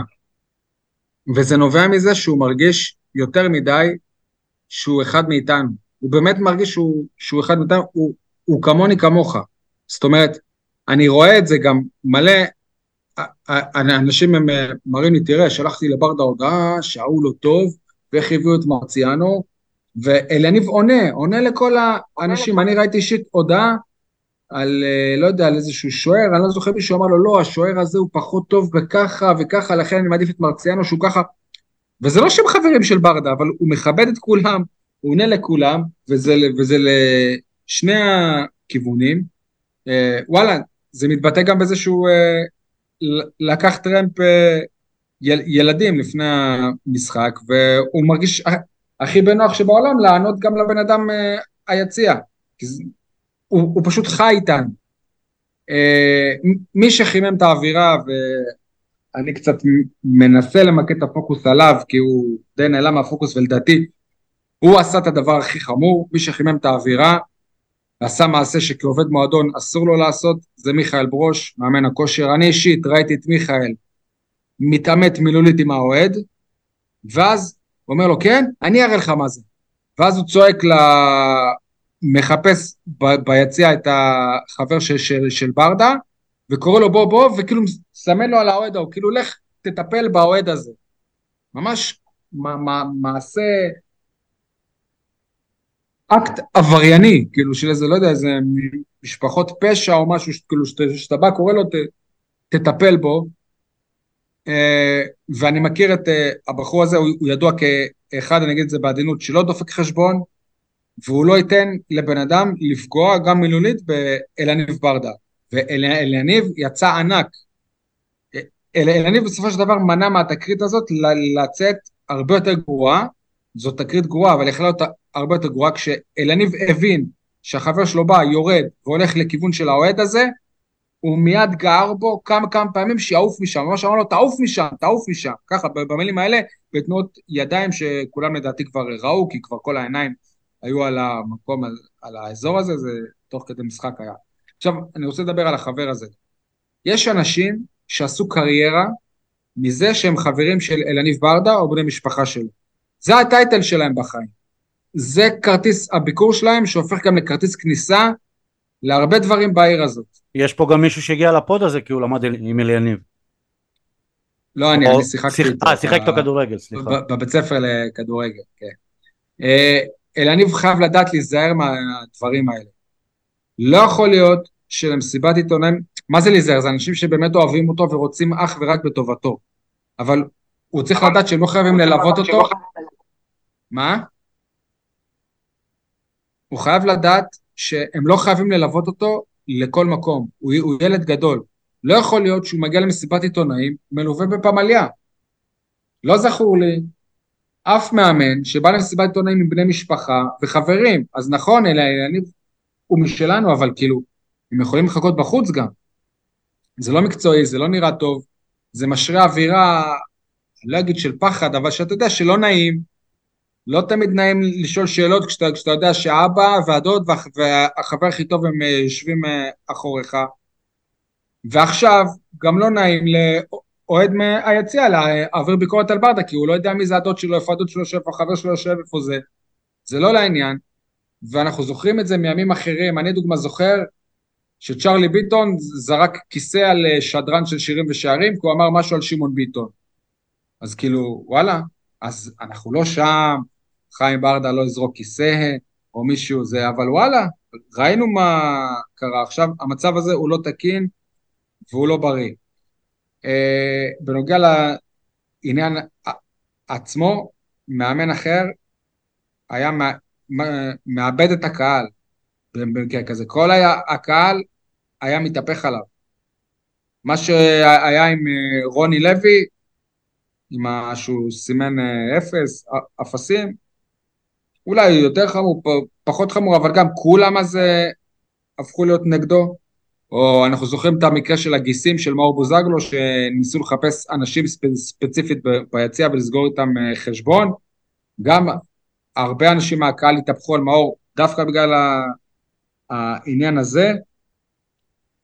מה אני אגיד לכם, לא נעים, אבל uh, הלוואי שהייתי חושב שמישהו בהפועל באר שבע יכול לטפל בסוגיה הזאת, אני לא חושב, כמו שאמרתי, מי, מיכאל ברוש עשה מה, מה, מעשה חמור מאוד, אין לי, אין לי מילה אחרת כאילו ל, ל, להקטין את מה שהוא עשה, אני בספק אם בהפועל באר שבע מישהו יעשה משהו, עוד תכונה של אליניב, שהיא גם תכונה טובה, אליניב חבר מדהים, הוא לא ייתן לחברים שלו ליפול. ואם אלניב הביא את, אה, את האנליסט קלייף, אביחי קלייף, קליף, אני לא יודע איך אומרים את השם, את השם שלו, הוא עשה פדיחות ויש דיבור על להעיף אותו, אלניב ישמור עליו, כי אלניב הביא אותו והוא איש צוות שלו. אז גם אה, מיכאל ברוש, שאגב הוא אולי העובד הכי ותיק במועדון, ביחד עם אה, פנחס אוחנה, אז אני גם לא מאחל, אני לא אומר שצריך להעיף את מיכאל ברוש, אבל צריך, לה, מישהו צריך להעמיד אותו במקום, כי מה שקרה שם זה חמור מאוד וכמעט גרם לפדיחה ענקית, שיכלה אפילו להביא לסיום דרכו של אלניב ברדה בסיום במועדון, עד כדי כך אני הולך רחוק. עכשיו אה, תדברו אתם, עכשיו ממש דיברתי יותר. אני רוצה לחזור כן. לתחילת הדברים שלך, אני חושב שזה הרבה יותר פשוט ממה שאתה מתאר, אתה אומר שזה קרה כי אליניב מרגיש שהוא אחד מאיתנו, אני חושב שזה קרה כי אליניב לא רגיל לזה, כלומר הוא לא רגיל שמישהו מבקר אותו, הוא לא רגיל ש... שיש עליו איזושהי ביקורת מצד אוהדי הפועל באר שבע, עכשיו תוסיף את כל הלחץ מה... מזה שהוא לא רגיל להפסיד 6-1, אה, והפעם זה עליו להיראות יותר טוב כי הוא הבטיח, אז אה, התגובה שלו נובעת מזה שאם אייל אמר אה, שיפה שאליניב הרים את כולם, התגובה שלו נובעת מזה שאת עצמו עדיין לא הרים. אני דווקא חושב ש... אני לא יודע אם את עצמו לא הרים, אבל התקרית הזאת הורידה אותו. זאת אומרת, זה כאילו... זה... אה, כאילו, יושב עכשיו אייל ברקוביץ' ואומר, הנה, אני אמרתי לכם, שוב יצא לו הבר. כאילו, כל הפאסון שאתה מנסה לשדר כמאמן, כרציני, אני מזכיר, הוא בתחילת הקריירה. וכאילו בא מקרה כזה ומוריד אותך למטה ובא ואומר, מה עכשיו, בשטות כזאת אנחנו מדברים על זה, כאילו, תראו על איזה שטות אנחנו מתעסקים ולמה זה התפתח ומה זה, למה, למה, למה אני צריך את זה? מה עכשיו, כאילו, מה, למה אני צריך את השטויות האלה? מאמן אחר היה מצפה לתגובות מהקהל, כי תמיד מאמנים מקבלים. א- אליניב זה פעם ראשונה שהוא נתקל בסיטואציה כזאת, שהוא מרגיש את זה מה... ביציע ולא קורא על זה בתגובות או משהו. לא, אבל כמה, אם, אם אתה שם אותו עכשיו כמאמן מכבי חיפה, הוא לא עונה לאף אחד שם. לא בטוח, זו פה סיט- הוא מרגיש סיטואציה אחרת. אחרת, פה הסיטואציה, כי פה הסיטואציה היא, היא אחרת. מצד שני, אה, אנחנו ראינו איך אה, גורדנה התעצבן במסיבת העיתונאים אה, הקודמת כש- כששאלנו אותו שאלות ביקורת. אנחנו זוכרים גם שאליניב אמר אתה שאלת אותו, מה, מה זה אני- ש, ששאלת אותו? אה, הם הבטיחו שטרנר חוזר להיות מבצר, שאלתי אותו, ו- ועל ה... על המשחק הראשון, התבוסה הכי גדולה ב... בהיסטוריה של טרנר. ו, ובכנות, יניב, מה, מה ציפית שהוא אה, יגיד? אני ציפיתי שהוא יגיד, אה, שהוא יגיד. בוא נגיד אחרי שהוא התעצבן ואמר את מה שאמר, אז, אז התשובה שלו אחרי זה הייתה לגיטימית. כלומר, לא הגענו, נראינו זוועה והכל. אה, אליניב ברדה, עוד לפני זה, טען שהדבר היחיד שהיה טוב במשחק הזה זה היה הקהל, וכל דבר שהם אומרים זה לגיטימי. מצד שני, משחק אחרי זה, הוא אומר, גם האוהד הזה ישב עליי כל המשחק במשחק הקודם. כן, שבועיים הוא, אה, הוא יושב עליו, וואלה, אני אמרתי את זה בפתיח, מה יגידו דדיה ויוספי? רגע, זה רגע, לא אחד. אבל לא אם לפני כאילו- זה הוא אמר שבמשחק הקודם זה היה לגיטימי, אז, אז, אז למה עכשיו זה לא לגיטימי, כאילו שזה, והוא מציין שזה שבועיים קורה. זה, לא, זה אבל- מה שלא אהבתי. אני, אני ממש רוצה להתעכב. דדיה ויוספי אכלו את המוות, פה. את המוות לא מאוהד אחד, ולא רק בזמן המשחק, על כל דבר, על כל פעולה, על כל תמונה באינסטגרם, הייתה איזו תגובה. כאילו, הרגתם אותם, והם לא, פצ... לא פצו פה. והם, והם גם היו על דופק 200 וזה בסדר. מילה הם אה, לא אמרו. וואלה, אני זוכר כאוהד מהיציע אה, בשער 2, אם היינו יו- יורדים לשחקן של הפועל באר שבע על החיים שלו, היה, הוא היה מגיב לנו. היה, היה, היה, היה יודע איך לעשות את התנועה מולנו, גם, שוב, גם שחקן של הפועל באר שבע. הם לא דיברו, לא צייצו, רק אחר כך באיזה רעיונות הם נזהרו בדברים שלהם, וגם שמענו רק את הסוכן של דדיה, לא את דדיה עצמו אומר את הדברים האלה. בואנה, אתם מבינים איזה גיהנום טרנר יכול להיות לפעמים לשחקנים שלנו? לא משהו שלא קורה בקבוצות אחרות. לא בטוח. רז מאיר אוכל את אותה ארוחה במכבי חיפה. אה, אני בטוח שדגו, אם לא יצליח, אה, הוא גם יקבל את זה מהאוהדים של חיפה. אגב, אליניב בר- פשוט בסטטוס אחר, בגלל זה הוא לא רגיל לקבל את מה שהוא קיבל. הוא גם כל הזמן אומר, אין לי מילה רעה אחת להגיד לקהל שלנו. והוא לא מבין שלפעמים אפשר להעביר ביקורת. ביקורת היא לא מילה רעה. כאילו, אפשר לבקש מהקהל להיות סבלני יותר, זה, זה, זה לא לפגוע בקהל, זה, זה לגיטימי. וממנו, הוא עם הכוח שלו, הוא כן יכול להגיד, אני, אני, אני מקווה שהדבר הזה יעשה לו איזשהו סוויץ' בראש גם בקטע הזה, אני בספק אם באמת זה יקרה. הלוואי, כי אם כן, אז אולי הרווחנו משהו. כן, קודם כל, התקרית הזאת מעידה על הלחץ שאליניב נמצא בו, וזה לחץ מטורף. לדעתי היא גם מרמזת על דברים שקורים מאחורי הקלעים, בינו לבין הבעלים. זו תחושת הבטן שלי, אני אומר את זה מניחוש או מהרגשה ולא מידיעה. אני מדגיש לא מידיעה, אבל משהו שם אומר לי שיש איזה מאבק, נקרא לזה... האדמה רועדת, האדמה רועדת. כן, על, על איך צריך לבנות את הקבוצה העונה. ומי, מה גבולות גזרה של הבעלים, עד כמה היא יכולה להתערב, לכפות, להגיד את דעתה, היא דרך אגב ובני משפחתה. אה, אבל לזה, איך אומרים, ימים יגידו. אולי בספר שאני מחכה שייצא, אולי שם נקרא את הסיפור מאחורי האירועים האלה. מה, לא יודע קודם אם שייתן להגיד אם דקות הספר, קודם, לא? אם, אם הספר לא יצא בק- בקרוב, אני כבר בספק מאוד אם אלניב ברדה יהיה מאמן פה שבע בזמן יציאת הספר. אתה יודע מה, עכשיו בלי ציניות, אני בספק גדול אם אלניב גומר את העונה כמאמן הפועל באר שבע. אני אומר את זה בצער, לא חלילה כן, בשמחה. אני, אני מבין על מה אתה מדבר, גם לי מרגיש שמשהו נסדק בחומה הזאת שנקראת אה, ליניב ברדה החזק, וזה שלוקח אחריות, וזה שאחרי שש אחת אומר זה הכל עליי, אני לא מאשים את השחקנים, ואפילו על זה שבמסיבת עיתונאים אחרי התקרית הזאת אומר אני לא צריך עזרה משום חבר, והוא כאילו מקרין עוצמה וחוזק, אבל הוא מועד, הוא מועד, והוא נופל. אתה יכול גם מהתקרית הזאת להבין איך אירועים קודמים, כמו גיא פרימור בבלומפילד, ואפילו שחקנים במשחק עם מכבי חיפה, איך כולם משתוללים ומתפרצים, והנה זה קורה גם למאמן שלך, אז איך אומרים, מה, מה יגידו אזובי הקיר? אם אתה לא מצליח להשתלט על התגובות שלך, אז מה אתה מצפה מאחרים? פה ייקח לאליניב... זה מאמן הכושר גם, חבר'ה, בואו לא כן, נברח. כן, בסדר. פה אבל ייקח לאליניב הרבה הרבה זמן לשקם את התדמית שלו שהיא נסדקה. דבר אחרון, אני חייב להגיד לך, שי, אתה אמרת את זה לפחות פעמיים. אני עדיין לא מקבל את מה שהאוהד אמר, לא מבחינה מקצועית, אמרתי כבר, הוא צודק. פעם לא צריך לשחק באמצע.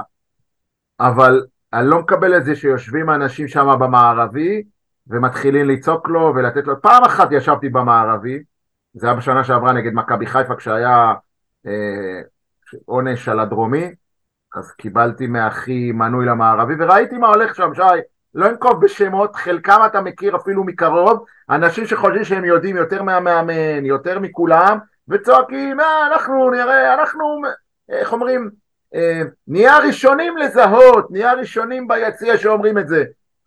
זה מבחינתי, נכון, זה לא קללות, וזה לא אלימות, יאללה, אבל, אבל אתה, זה התחלה, אבל להערכתי זה בכל. מקום קורה, אייל. מה? זה בכל מקום קורה זה בארץ. בכל מקום קורה, ועדיין אני לא רוצה שהוא יקרה, ושוב, אני גם כתבתי את זה בקבוצות של חברים, כשזה יקרה בדרומי, לא סבבה, אבל מקבל, כשזה יקרה במזרחי ובצפוני, אבל לשבת מאחורי הספסל ולנהוג ככה, אני מבחינתי המערבי, במיוחד באזור הזה, איפה שהעיתונאים, יציע הכסף, תאי- הזהב, זה אזור, אני לא אגיד של אנשים מתורבתים, אבל זה אזור שהוא צריך להיות סטרילי. ראינו את זה גם בתקריות שהיו... צריך להיות בקלאס. כן, ראינו את זה בקלאס. בתקריות שהיו שם עם יואב זיו וכאלה. בואנה חבר'ה, אתם מורידים, אתם מורידים, רואים אתכם, מרגישים אתכם, תשחררו, אדון אוהד. דווקא אתה חושב רוצה ההפך, לצעוק את זה, תעבור יציע. אני חושב? שהאוהד... תגיד לי, בתיאטרון הוא יצעק דבר כזה? אז בקולנוע אני הוא חושב יצעק שזה דבר... שהם משלמים יותר כסף, עזוב אותי הם מרגישים את. עצמם שכאילו וואלה, הם? משלמים הרבה, אני יכול. לא מסכים. זה ופה לא נכון. כמו אני- הספונסר, אני כמו. הספונסר, רגע אייל, כמו הספונסר, שהוא משלם המון כסף, אז הוא מרגיש שהוא יכול להיות במנהרת השחקנים ולתת הוראות מקצועיות. אתה מבין? אוקיי, ואף אחד לא קורא אותו לסדר. אז פה אלי יניב קרא אותו לסדר, ואני לא אגיד וטוב שעשה את זה, כי זה נראה, לא- נראה לא טוב, וזה מוריד מהמוניטין של אלי יניב, אבל מישהו שם צריך לעשות עבודה של הסברה וחינוך אפילו, ולהגיד להם חבר'ה, הרי אלונה בעונה שעברה אמרו שהיא שוללת מנויים מאוהדים שמקללים, והיו איזה חבורה. לא, לא, גז- גזענות. החליפו להם את. המקום, הבנתי, החליפו אה, להם את המקום. גזענות, אוקיי, אוקיי. אז לא, לא אבל גזענות, החבורה אבל- הזאת שהייתה מאחורי ספסל היריבה, הם כבר לא שם. אוקיי, סבבה, אין בעיה, אבל אני אומר, חבר'ה, תגידו, דרך אגב, אמרתי את זה קודם, כאילו, איך אליניב ירד לרמה כזאת שאנשים מעיזים להתווכח איתו? הוא לא עשה משהו בקבוצה כדי שניתן לו קרדיט? אפילו אני, שאני לא חושב... זה העניין, אבל שהוא יותר מדי, זה. מה שאמרתי, שהוא עונה לכל אחד, ונותן לו ממש פירוט, הוא יותר מדי מכבד את האנשים, הוא יותר מדי מכבד, אבל שי, אם אליניב... ואנשים לא יודעים איך להתמודד עם זה. שי, אם אני אבוא לאליניב ברדה ואני אגיד לו, אליניב, אפילו אם אני פוגש אותו ברחוב, בסופר, אליניב, פעם הוא לא קשר אמצע. אני אוריד את המבט, אני אשפיל מבט, אני לא יכול כאילו אפילו להתווכח איתו. אתה יודע, גם לעיתונאים הוא אומר, אתה שואל אותי שאלה מקצועית, ואתה שנייה, לא איש והוא עוד מקצוע. עלה על הרדיו בעוז, ומתלהב מעצמו, ומנסה לשכנע בצדקתו, ואני אומר, חבר'ה, משהו פה לא בריא מהשורש. זה לא משנה אם הוא קילל ככה או אמר ככה, זה משהו שלא צריך לקרות, כי הוא האחד הזה, שוב, הוא לא קילל, אבל הוא פותח פתח לאנשים אחרים שעלולים לקחת את זה מדרגה אחת גבוה וכן לקלל. אז פה אני לא שותף לדעתך. אני, אני לא מסכים, אני חושב אה, שההבדל למה אתה היחיד, לדעתי? לא הבנתי. ההבדל היחיד בין אליניב לבין, אה, ב, סליחה, בין רגע, האוהד הזה יניב, לבין... אני אסביר לו רק מה אני לא שותף לדעתו, שאתה אמרת שמותר לו לצעוק שם. לא, אסור לו לצעוק שם. כן, אבל אתה יודע, כאילו, וואלה, זה כמו שאמרנו, גם מותר לשרוק בוז. מה לעשות? ג... אגב, גם, אה, גם לקלל מותר, אבל כאילו, זה סתם עושה נזק. כאילו, רגע, מה- שנייה. מה הקטע? א', לקלל לא מותר, זה אני לא מסכים איתך, כאילו, בכדורגל נהוג שמקללים, אבל לא מותר לקלל, זה כבר אה, משהו אחר. אבל איזה עולם אתם רוצים בכדורגל? כאילו, שיבואו רק אוהדים שיגידו אמן על כל דבר, שלא תהיה ביקורת, שלא, שלא יפגינו מחאה שלא מסכימים עם, עם האוהדים. האוהד הזה, ההבדל היחיד בינו לבין אוהדים אחרים, זה שאליניב ענה לו. והשתלשלות האירועים האחרת, ש, ששי סיפר עם החבר וה, והמאמן כושר, יש הרבה אוהדים לידינו, יוש... מעלינו סליחה, יושבים מעל יציע העיתונאים שזה בתא הכבוד, שצועקים דברים הרבה יותר חמורים ממה שהאוהד הזה צעק. ההבדל הוא ש... ש... שאותם אוהדים לא קרובים לאליניב והוא לא יכול לענות להם. כמה פעמים ראינו אה, עיתונאי צועק מ... וכולנו יודעים מי העיתונאי, צועק מיציע העיתונאים ושחקנים שולחים מאבטחים שיוציאו את העיתונאי הזה. זה נראה לא, לכם אבל זה היה הגיוני? בזמן הקורונה? שלא היו... זה היה בזמן הקורונה שלא היו אוהדים, אז באמת אה, שמעו. אז, אז מה היה ההבדל? שאליניב שמע את האוהד הזה כי הוא היה קרוב, או בזמן הקורונה שלא היו אוהדים, אז, אז אסור להביע ביקורת. כל ב- מאמן חווה את זה, בעיקר בארץ, וכל מאמן יגיד, יגיד לך, הבעיה שלי שיש לי מאחוריי אלף מאמנים ביציע, נו מה לעשות? אבל, כאילו, אבל אייל השתמש גם, במושג, אולי זה העניין שאלניב חסר ניסיון, שהוא אייל, לא יודע ש, שלא עונים, נו מה לעשות? אייל שאל אותך מה, בתיאטרון אתה תגיב לשחקנים? לא, בתיאטרון אתה בא לראות, יש תסריט קבוע, ו- ודרך אגב, כשה... כשההצגות לא טובות, אז, אז uh, שומעים את זה גם. מהקהל. ברור, קרו מקרים גם אגב. יש גם, קרו אה, מקרים גם פעם היו בתיאטרון, לא זורקים גם. עגבניות על... אה, אייל, אה, אתה יכול לנסות להסביר לי במה... אה, אוקיי, בסדר. רגע, הסברת, סליחה על הכלל, לא. בסדר. מה, מה לעשות שכדורגל זה לא תיאטרון, בכדורגל יש הרבה גורמים שמשתנים, זה לא תסריט קבוע, וה, ואם אתה קורא לאוהדים, ואתה רוצה שיהיו אוהדים, והחוזק שלך זה אוהדים, אתה, אתה לא יכול אה, לבטל את אלה שלא מסכימים איתך. אני רוצה שתתייחסו לעניין הזה שאמרתי שמלווה את אלניב כל הזמן פמליה מאוד מאוד צמודה, שזה לא בריא. אני לא חושב שזה משהו שלא ראינו אצל מאמנים אחרים. אה, מתי פעם היית במסיבת עיתונאים וה- והיו קרובי משפחה של המאמן וחברים? לא תמיד זה מאמן, אבל כן, גם ברק בכר היה מביא ילדים. את מי? הוא, הוא אפילו קיבל קנס במכבי חיפה על זה שהוא אה, עמד עם הילד שלו במיקזון. אל תשווה אבל אם הוא בא עם הבן שלו פעם ב... בסדר, עזוב. לא זה לא. אותו דבר. זה לא אותו דבר. זה לא אותו דבר בכלל. מסכים איתך שלרוני לוי לא היו ולאלישע לוי לא היו, אבל, אבל אני פעם, יכול להג- להגיד לך שיש מקומות, משחקי חוץ, לא יודע, מכבי תל אביב, שלא נותנים לחיים ברדה להיכנס לחדר העיתונאים, כי הוא לא עיתונאי. אוקיי.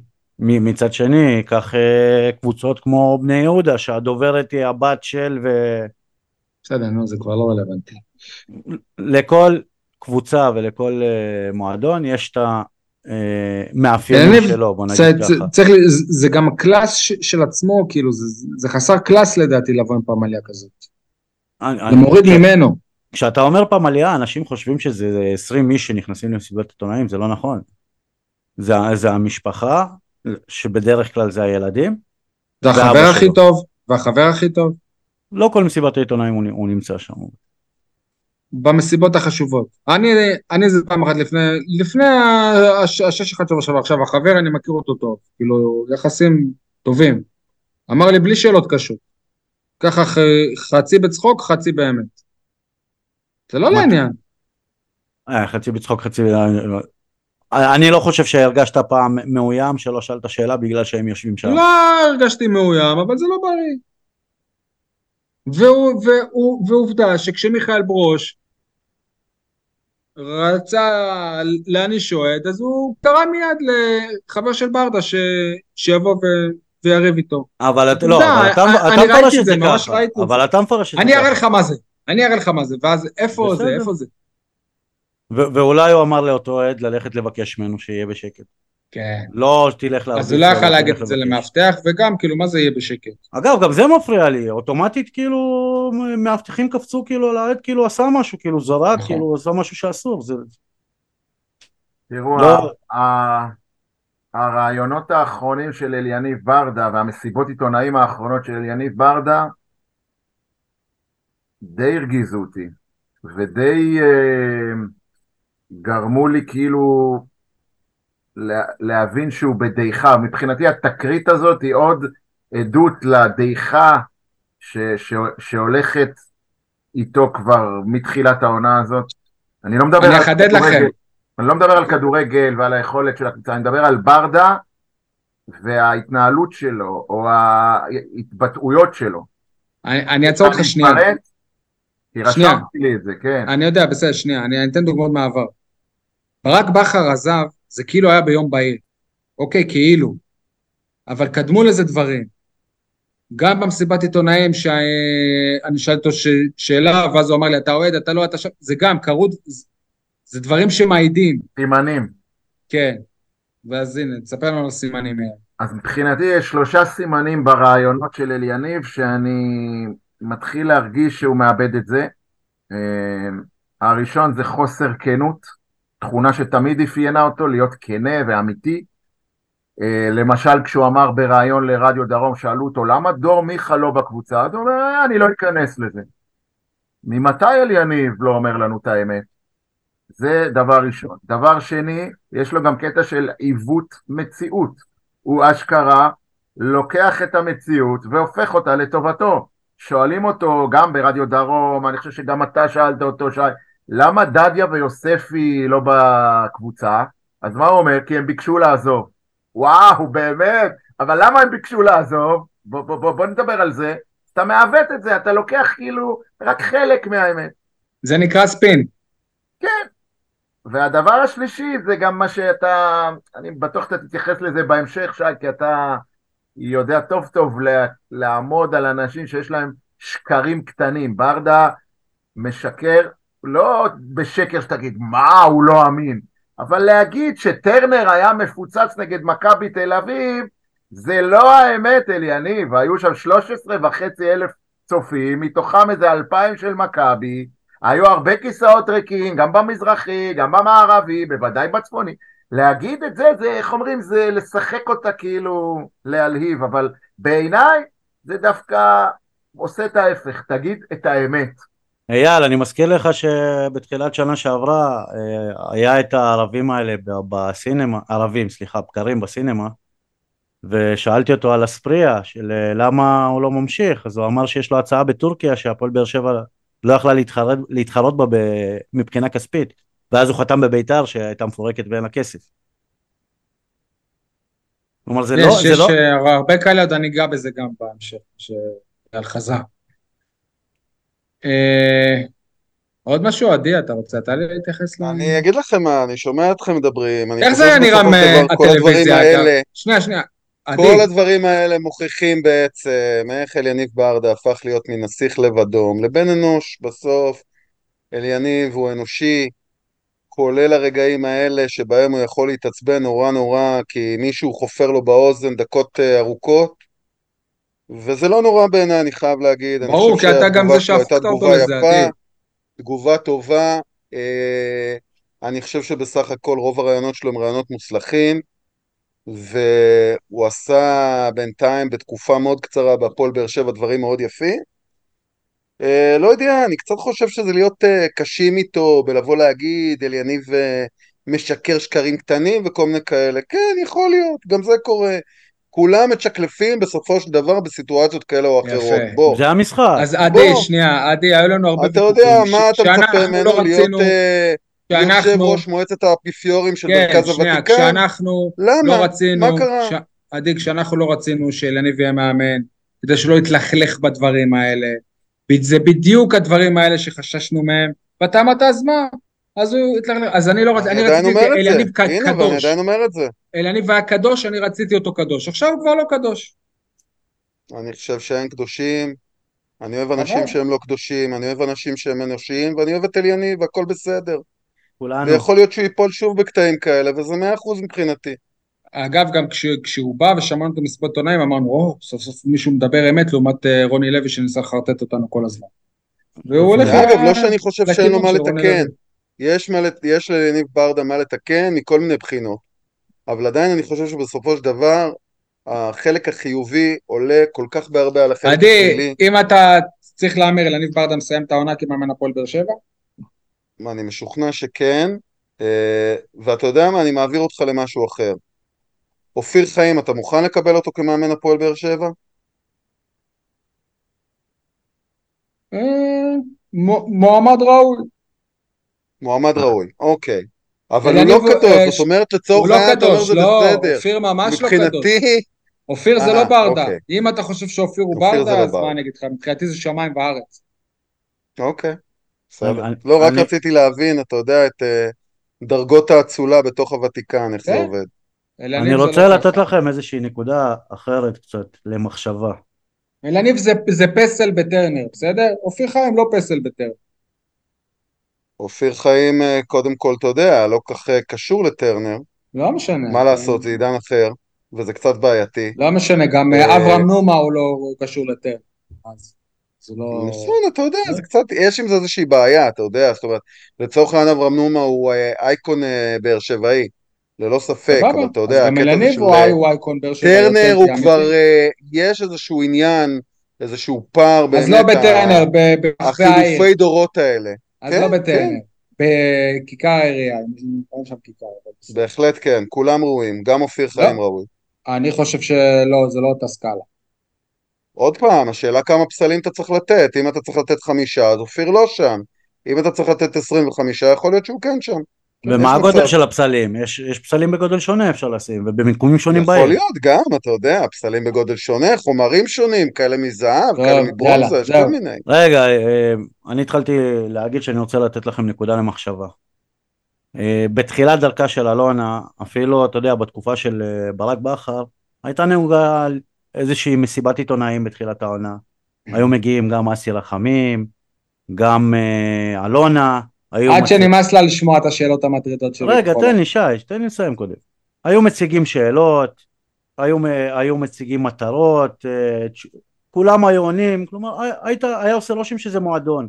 אני מזכיר לכם שהיה איזשהו חלון העברות, שאסי רחמים נשלח לדגל להסביר את החלון העברות אפילו. למה עשו ככה, ומה עשו ככה, ומה הסכומים, ומה... כלומר, ברק בכר לא היה לבד, היה את גיל לבנוני שהיה רב עם אה, עיתונאים, ומבצע חרמות מסוימים כנגד עיתונאים ששאלו שאלות קשות, אפילו לא שאלות אה, זה. ומאז שאליניב פה, אז אליניב הוא גם המנהל המקצועי, למרות שאנחנו יודעים שבפועל אלונה המנהלת המקצועית. אה, המנכ"ל זה מנכ"ל הרבה יותר אה, נעלם. נעלם מאשר אסי רחמים, כלומר הוא לא מגיע לקדמת הבמה לקחת גם על עצמו. אליניב הוא אמר לבד. לי שהוא לא מדבר עם עיתונאים. למרות שאני אני כל פעם נוהג, כל פעם שאני רואה אותו מדבר עם עיתונאי, אני מצלם. שיהיה לי. אה, בוא, בוא נגיד ככה שכשאתה לא מדבר אית, עם עיתונאים אז אותם עיתונאים לא יזמינו אותך גם לחתונה שלהם או כל מיני דברים כאלה בדיוק. אבל אה, מה שמנסה להגיד זה שאליניב נשאר עכשיו בקדמת הבמה וכשיש הצלחות אז פתאום כולם מופיעים פתאום גם פרימור שם וגם אה, אלונה רוקדת שיהיה ומתראיינת פודיום, כולם אה, יצטלמו. זהו, ו- וכשיש חוסר הצלחות אז אליניב הוא שם במסיבות עיתונאים כאילו להסביר את זה. גם, גם על הרכש שהביאו לא הביאו הוא צריך לענות על השאלות למרות שהוא כבר לא המנהל המקצועי בפועל. גם על התוצאות גם על הכל. ו... ומה לעשות שאליניב לא כל כך מנוסה בלהרגיש אה, חוויות שהן לא הצלחות שזה עליו. וזה עליו עכשיו טוב, גם מליקסון חושב הוא לא אגב אחד שבאיזשהו מקום יושב לו, יושב לו בראש שיש סיכוי שבאיזשהו רקע יז- יזיקו את אופיר חיים כדי להחליף אותו? לא יודע קודם אם כל, אופיר. אופיר, אופיר חיים קודם כל האריך חוזה בזה, הוא בסדר, עזוב, גם אה, לאבוקסיס היה אוקיי, חוזה סבבה, אז מה? הוא מקבל האריך, שכר. שהוא לא יקבל פה, זה א', מה? איזה שטויות אתה מדבר. ממש הוא לא נכון. בהתאחדות לא כמאמן נכון. הנוער, הוא יכול להכפיל ואף לשלש את שכרו כמאמן הפועל באר שבע. לא כשכר התחלה, הוא לא יקבל את אותם הסכומים שברדה מקבל בהתחלה, מן הסתם. אה, שברדה לא, אבל מה שהוא מקבל עכשיו. אה, הוא יכול לקבל הרבה יותר פה. מה שמנסה להגיד שגם אם יהיה בסופו של דבר איזשהו מהלך, זה, זה גם יוצג כ, כאליניב בחר להתפטר, ואיך שאנחנו מכירים את אליניב, אם, אם זה ימשיך ככה, חוסר ההצלחה, אז אליניב גם יהיה זה שבאמת יתפטר ולא יפטרו אותו. לא בטוח. לא בטוח. אוקיי. אני לא טוב, רואה את זה סיימנו על העניין הזה. כרגע? סיימנו? כן. לפני שנעבור לפינות, אייל, אמרת שאתה רוצה לדבר על אתלטיקה? אה, כן, אה, חשיפה קצ... קצרה, אה, נקרא לזה למלכת הספורט. אז אה, בימים ראשון, שני, באצטדיון האתלטיקה המהודר, יש להגיד, בגבעת רם בירושלים, אליפות ישראל השנתית, יש לנו שם נציג באר שבעי בשם דור חיון. אה, פעם פעם כתבתי עליו אה, איפשהו ב... יש כמה וכמה נציגים באר כן, שבעים. כן, אבל הוא, בעיניי לפחות, ממה שבדקתי, הוא הבולט והבכיר. ב-110 כן, מטר. משוכות, כמו שאמרנו בפתיח. דרך אגב, המאמן שלו, רפי גרודצקי, לא פחות בכיר, כאילו, ב- בענף. אייל, אבל למה? אם, אם אתה כבר אומר את זה, אתה צריך לדייק. אמרת הבאר שבעי היחיד. לא, אמרתי הבאר שבעי הבולט. אז גם לא הבאר שבעי הבולט, כלומר האתלט שנמצא באגודה באר שבעית, כי ממה שאני יודע ומכיר, הרבה אתלטים באר שבעים עוברים לאגודות כמו מכבי תל אביב, כמו אגודות אחרות, נכון. והם יהיו אה. גם באליפות. גם, אה, גם דור חיון מתאמן במרכז, אצל רפי גרודצקי, במרכז. אבל, בראשון לציון לדעתי, אבל אה, הוא עדיין רשום תחת מועדון מכבי אתלטי הנגב, הנגב. בכל מקרה, למה אני אומר שהוא כזה בולט? כי הוא ממש קרוב לשבור את שיא ישראל. אה, לא שהשיא, כן, בקנה מידה אירופאי או עולמי, לא שהשיא כזה מלהיב, 14 שניות שיא ישראל ב-110 משוכות. סליחה, 13.85, הוא, אייל, אבל זה קרוב לקריטריון 14 אולימפי, או שזה זה לא. הכיוון? אני לא יודע להגיד לך, אני לא יודע להגיד לך, להערכתי לא. לפחות אני לא, לא מתרשם שהוא קרוב לקבוע קריטריון אולימפי. יכול להיות שאם הוא יעשה שיא ישראלי, אז, אה, אז זה כן יקרה, אני לא יודע. בזמנו, אם אתם זוכרים, שי, אתה בטח זוכר, כתבנו הרבה על אתלט בשם מאור סגד. אז הוא עכשיו יותר טוב ממה שסגד היה בזמנו. אה, אז שימו לב, מחר, מי ש... ביום ראשון, מי שפנוי, אה, אז בשעה שבע ועשרה, המ- המקצה שלו. אה, יש עוד מישהי שמת... כמה אפילו שמתמודדים על זהב, ואני אעשה את זה בקצרה, לא אלאה אתכם, זה שמות ברובם אנונימיים לחובבי הספורט. בקביצה לגובה נשים, ורוניקה ציינוב, עדי, אתה בטח... כן, כן, אני עוקב אחריה כבר הרבה זמן. האמת שהיא היא התחילה מדהים, היא הגיעה לתוצאות מאוד מאוד טובות בנוער, וככל שנקפו השנים היא לא הצליחה. להתקדם. כן, לפעמים זה קורה 21 בקפיצה. לגובה. אז uh, למה בחרתי לציין את ורוניקה צ'יינוב? לא כי התוצאה שלה כזאת uh, מפוארת, אלא רק בגלל שהתוצאה שלה השנה ב-2023 היא יותר טובה מדניאל פרנקל. פרנקל הייתה נחשבת בזמנו למלכת הענף. אני זוכר הרבה כתבות איתה. יש עוד שני מועמדים לזהב, uh, אחד מהם זה נוח יסקי, בן 21 ב-400 משוכות. ואלינה דרוטמן ב-200 מטר נשים, גם היא בת 21 בלבד, זה גיל צעיר. אה, שניהם יהיו ביום השני של התחרויות, מי שרוצה לעקוב. ויש לנו עוד כמה, מהנגב כמובן, כמה אה, אתלטים שמתמודדים על מדליות כסף וערד, שזה מכובד. אני לא רואה אותם משיגים זהב. זה רוני חובב בקפיצה משולשת לנשים. דרך אגב, אה, חנה מיננקו לא נרשמה לתחרות הזו, אני לא יודע מה הסיבה, ועוד מישהי בשם אנסטסיה קורצ'כינה, שאם אני מבין נכון היא עולה חדשה, שעלתה ממש באחרונה לארץ, היא בת 19 בסך הכל. אה, גם היא בקפיצה משולשת נשים, והראל שיין, 1,500 מטר בין 20, אה, מוחמד אבו ענזה בשני מקצים, אחד ביום הראשון של התחרויות ב-400 מטר, והשני ביום השני של התחרויות ב-200 מטר. הוא היה אלוף ישראל פעם, בחור כן, מתל אבו שבע. ענזה מ... כן, מ- מתל שבע או מרהט? אני לא מש- לא תל בטוח. שבע, תל שבע. אה, אני דיברתי איתו, תל שבע. 23, אתלט, ספורטאי, וואלה, אני מעריך ואוהב אה, ספורטאים כאלה שבוחרים בענף הזה. לא, סיפור אה, לא, לא מובן מאליו, הסיפור שלו. טוב, תודה אייל, תודה על המידע, נעקוב. יניב, בוא נעבור לפינות.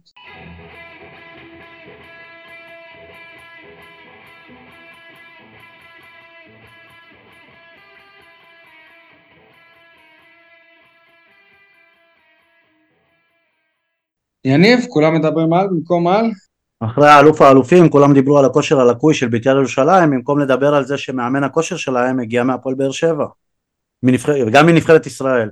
נראה לי שאחרי כל מה שאמרנו היום אפשר להעריך קצת את מיכאל ברוש. אייל? החרטא שלי, אנחנו בחרת, כן? לא, כולם מדברים על אה, כולם מדברים על, אוקיי, אז כולם מדברים על הפרשנים הלא מחוברים בתקשורת הארצית, לפחות בכל מה שקשור להפועל באר שבע, ולא מדברים על פרשן ראוי ואיכותי שהתגלה לי ממש בסוף השבוע האחרון, וראוי לציין אותו אפילו לשבח. שימו לב לשם, דובב גבאי. אני ממליץ להאזין לו בפודקאסט של הפועל באר שבע בוואן, עם איציק אלפי. אה, דובב, מחובר, מעודכן, מדויק. חבר טוב גם טוב של לה- לא מפחד מליקסון. גם להעביר ביקורת, חבר טוב של נכון. מליקסון. יכול להיות שמפה מגיע המידע שיש לו, הוא גם לא מפחד להעביר ביקורת, והכי חשוב, הוא לא מדבר מגבוה, ואתה מרגיש שהפרשן הזה מפרשן מתוך משחק מלא שהוא צפה בו, ולא מתוך תקצירים. זה כל הכבוד. מסתובב. ממש. יפה. עדי? כולם אה, ממשיכים לדבר על זה שספר אה, לא משחק ולא מנפק קבלות, אבל אה, זה לא שהקבלות של פאון הן משהו בינתיים. בינתיים עובדים ללא קבלות. שלא יבואו להם ממס כן. הכנסה. בלי, בלי כל מיני בדיחות אה, גזעניות, אתה אומר. כולם מדברים על זה שאמיר גנח צפוי להיות הבאר שבעי היחיד בסגל של הפועל באר שבע, במקום הזה ששוב יש ספק גדול עם בן אייזנארט, שאני קורא לו כבר שחקן בית בהפועל באר שבע כדורסל, אז אה, שוב יש ספק גדול אם הוא ימשיך בה- בהפועל באר שבע בגלל כל מיני תקנות של איגוד הכדורסל, כבר כל קיץ יש משהו אחר שפוגע בו. הפעם אה, התקנה היא שבכל משחק צריך לרשום בטופס שחקן, שני שחקנים ישראלים מתחת לגיל 24, אני מקווה שזה יסתדר, אני אישית מאוד אה, יעצוב לי, אם הוא יעזוב. אה? כשבחרו לעש- לעשות את התקנות האלה חשבו על בן אייזנר איך אנחנו נגרום לו עוד פעם כן. צריך שוב, היה קיץ שעשינו קמפיין, זוכרים? יניב, מה זה החרטא הזה? חרטא, שני שוערים בטופס המשחק, עזבו שאחד מהם אפילו לא היה במחנה אימונים, אה, אבל אה, ארי מרשטיין, שהיו פה שהכתירו אותו כהפתעת המחנה והמצטיין, וגם בהפועל באר שבע עשו סוג של קמפיין, כאילו הנה יש לנו עוד שחקן, הוא לא בסגל, שני שוערים כן, אבל אה, רק בלם אחד. יניב, אבל יש מצב שפשוט אפשר לרשום שני שוערים, כאילו לא, כאילו מתוך ה-20 נגיד, אפשר שיהיו שלושה שוערים, אי אפשר שכאילו יהיו יותר שחקנים ורק שני שוערים. כזה. נכון. אבל, אבל אפשר גם שוער אחד ושני בלמים. אני לא בטוח, זה מה שאני אומר. מה זאת אומרת? לא היית יכול לרשום את ארי ו- ואת השוער השני? לא, אבל בטח אולי... יכול. לא, אז אולי אתה יכול לרשום כמות של שחקנים, נגיד 20, אבל חובה שמביניהם יהיו שלושה שוערים. לא, אז בקבוצה השנייה היה רק שוער אחד. וכמה שחקנים היו? פחות מ-20. פחות, נכון. יפה, אז זה מה שאני אומר. אוקיי, אה, אייל? החרטא שלי גם היא בענייני תקשורת.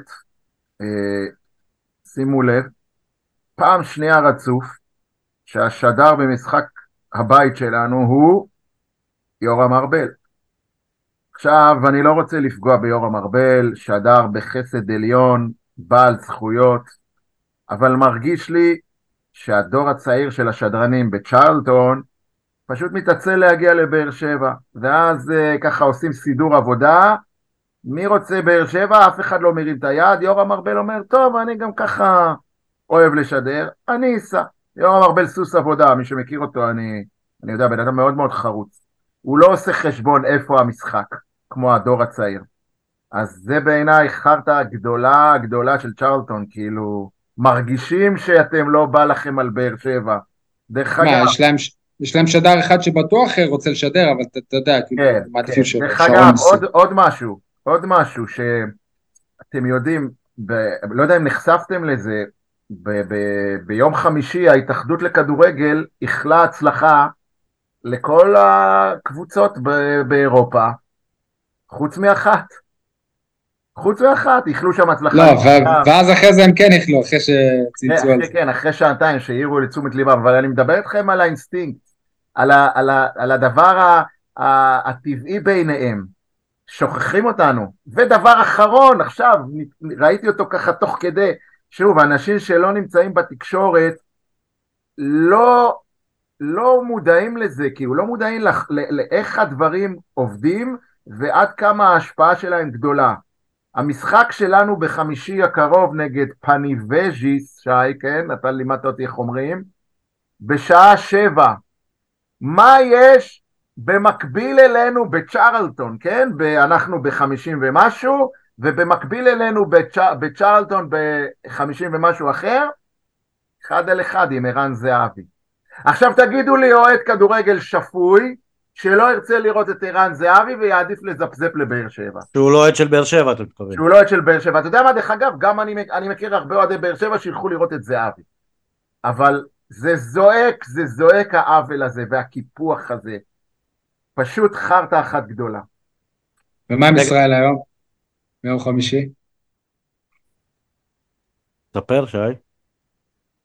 אייל אה, יודע, אה, בישראל, טוב, זה עיתון פרטי, אתה יודע, זה, איך אומרים, מה זה. קשור? וצ'רלטון, זה לא לא אתה בסדר. גוף פרטי? כן, אבל, אה? נו, תספר על מה אני מדבר. לא, שלא היה אזכור שיש משחק להפועל באר שבע, היה בית"ר ירושלים בסלוניקי, מכבי תל אביב בבלומפילד, כמובן סיכומים של מכבי חיפה נגד אה, חריף. שריף, בבאר שבע לא היה קיים. בידיעות אחרונות היה אזכור קטן אמנם, אבל עדיין. היה אזכור, הצילו לי את הכבוד. רגע, לגבי יורם ארבל, אני אומר את זה בציניות, כן, למי שלא יבין. אחרי שאנסה עזב, אחרי שאין לנו כבר את הקולאצה, אני לא אגיד שאנחנו... בוא נגיד ככה, יש לנו קבוצה, הקבוצה היחידה בארץ שאין לה שחקנים שחומי עור, אז כאילו יותר קל ליורם ארבל לשדר פה. לא, יש מצב ש- שבגלל החמצון של פטרסון הוא חושב שדדיה עבר לשחק בכנף שמאל. די, זה לא יפה.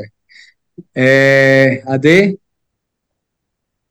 כן, בעיקר, אה, בעיקר. אה, אחרי השישייה, אמנם 0-0, אבל עדיין, אני שואל ואני מנסה להבין עם כל הענייני תקציב והסגל וכולי, מה זה החרטא הזה של הפועל באר שבע? אין שוער שני מנוסה. איך זה יכול להיות? מה יקרה אם מחר בבוקר אופיר מרציאנו ייפצע? יביאו שוער שני. יביאו שוער שני שנייה לפני המשחק בליטא? ויטיסו אותו כבר מהר לא מהר? יהיה. בליטא כבר לא? יהיה. מה? לא, בליטא כבר לא. לא יהיה, אה. אז מאוד יכול להיות שבגלל סיטואציה כזאת אתה תאבד את המפעל האירופי שלך. יכול להיות, נכון. אני אני איתך, עדי. אני- אתה פשוט עדי. שאלת מה יהיה, אני אומר לך מה יהיה. אני, אני מנסה להבין, אתה יודע, כאילו, כן. אני מנסה להבין, אה, דיברו על אה, תקציב וכולי, אז מה, מה, מה קורה? זה חלק מההחלטה בעצם? שאלה מהקהל, חסרים אה, עדי. שמות מנוסים בשוק? קודם כל חסרים. אבל אה, יש לי לא. שאלה מהקהל, מי השוער השני של לא מכבי תל אביב? חסרים, לא חסרים. תענה לי. שוער שני של מכבי תל אביב זה ההוא שהיה בחיפה, שלא רצה לבוא משפטי, לא? כן, אבל, אבל יש, אה, יש סיכוי גדול שהשוער הראשון נמכר, ואז מי השוער השלישי במכבי תל אביב? גם לא לא שם מנוסה. רגע, מי השוער משנה, אבל השני? הם יביאו. אם, נו, אבל אה, תן לי לסיים כדי שתבין לאן אני לא חותר. תנו לי לסיים, מי. השוער השני במכבי חיפה היום? כיוף.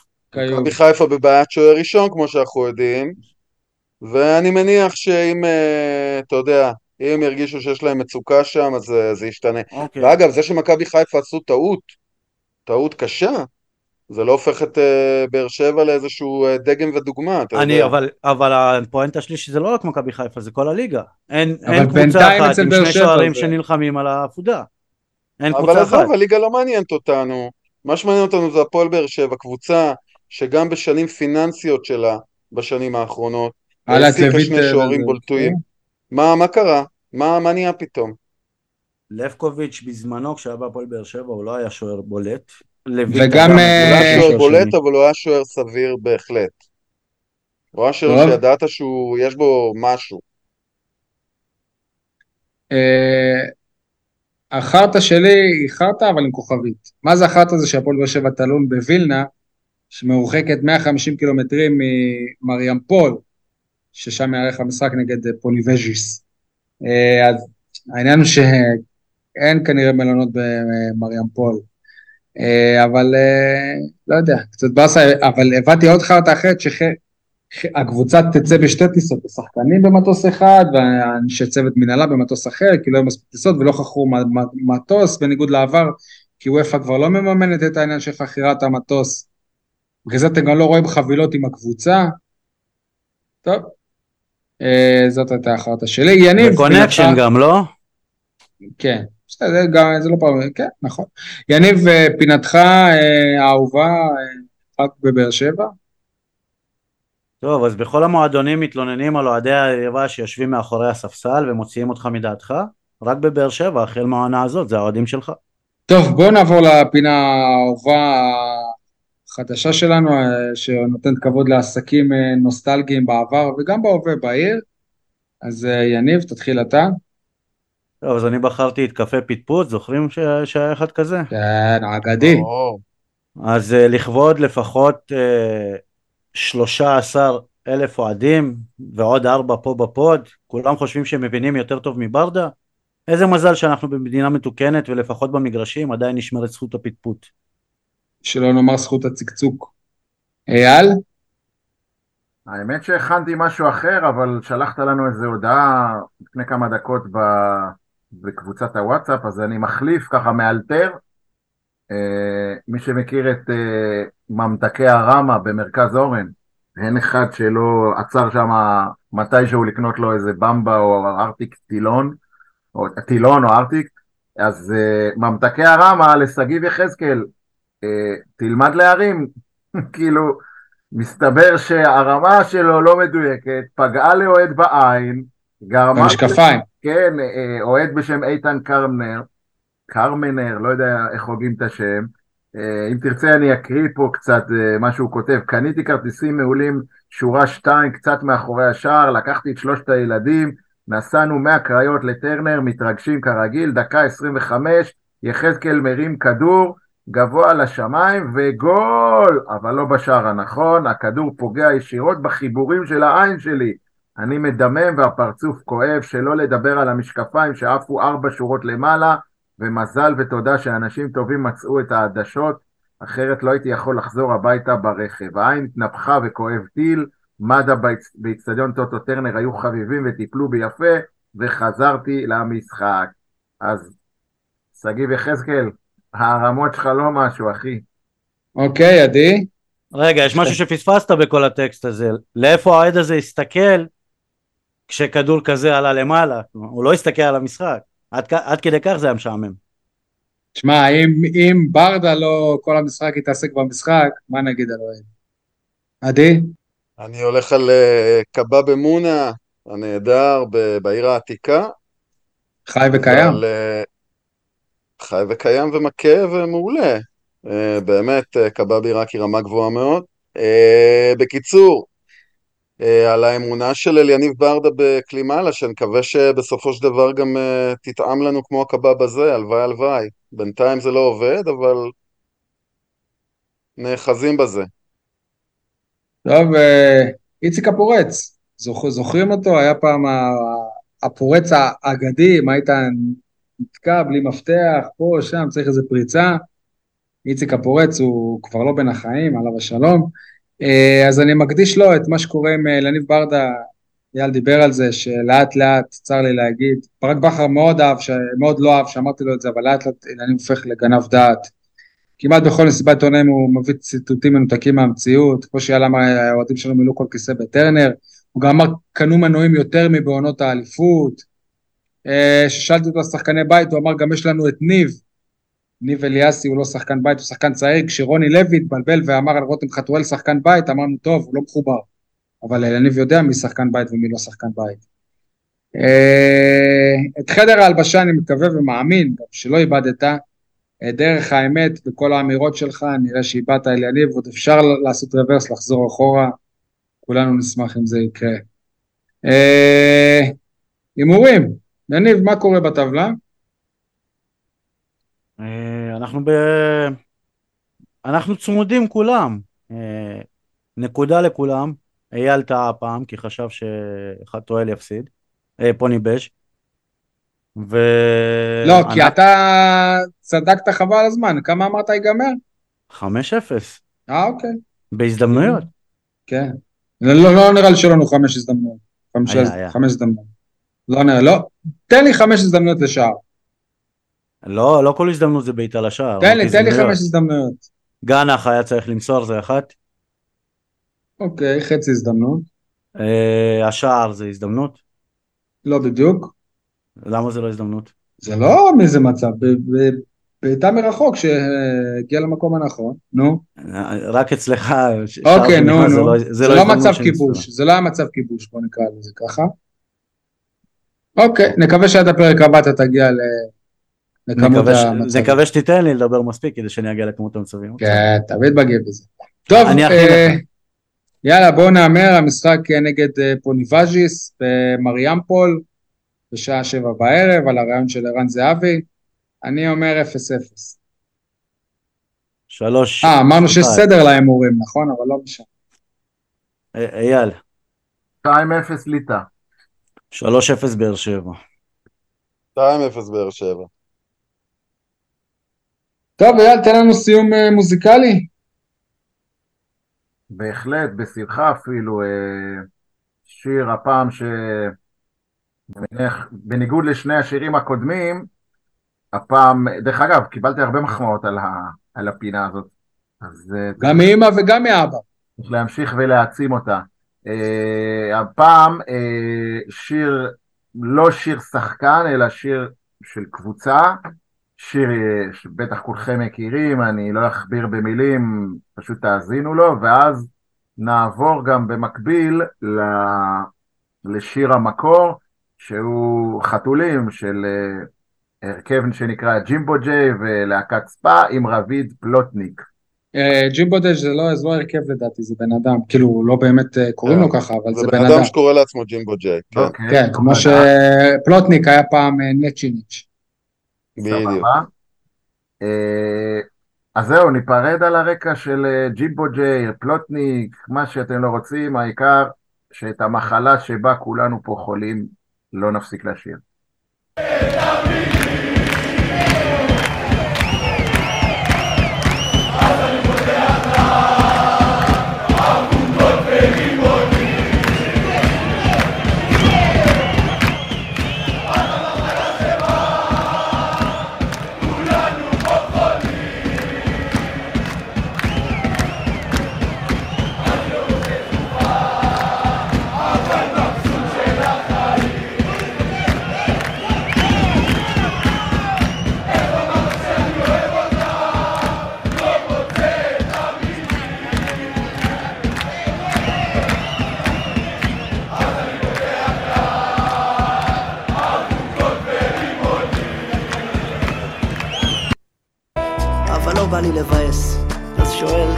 לשיר. איתך? מה המצב? איך לומר לך שאני אוהב אותך? לא מוצא את המילים אז אני שולח לך סרטון של חתולים בא לי לומר, זוכרת אז בתיכון? חיינו כמו סרט נעורים את גילמת את מלכת השכבה, ואני בתפקיד הידיד השירים שרקדנו אז בנשף כשהבנת שאני מה שחיפשת עדיין מתנגנים באוזניי. אבל מרגיש לי שזה קיץ', אז כותב קולטת כמה זמן עבר מהתיכון? וואי וואי בא לי לומר, קשה לשכוח כמה מר היה אז טעם הפרידה. במקום בו עמדת נשאר רק אוויר בלי חמצן ואני התהפכתי במיטה מציפייה שתשובי ואת לא באת אבל לא בא לי לעשות לך רגשי, אז כותב צחוקים, אני זוכר את היום שנסעת ובא לי לשאול למה לא ענית למכתבים שלי? למה? עפת כמו פרפר תעתוע. בא לי לשאול למה לא רצית את המילים שלי? למה נתת לתהום הגעגוע להלבין לי לילות ולצבוע באפור עמוק את הימים? אבל בא לי לצאת קליל אז שולח לך את האות חטא שלוש פעמים. איך לומר לך שאני אוהב אותך? לא מוצא את המילים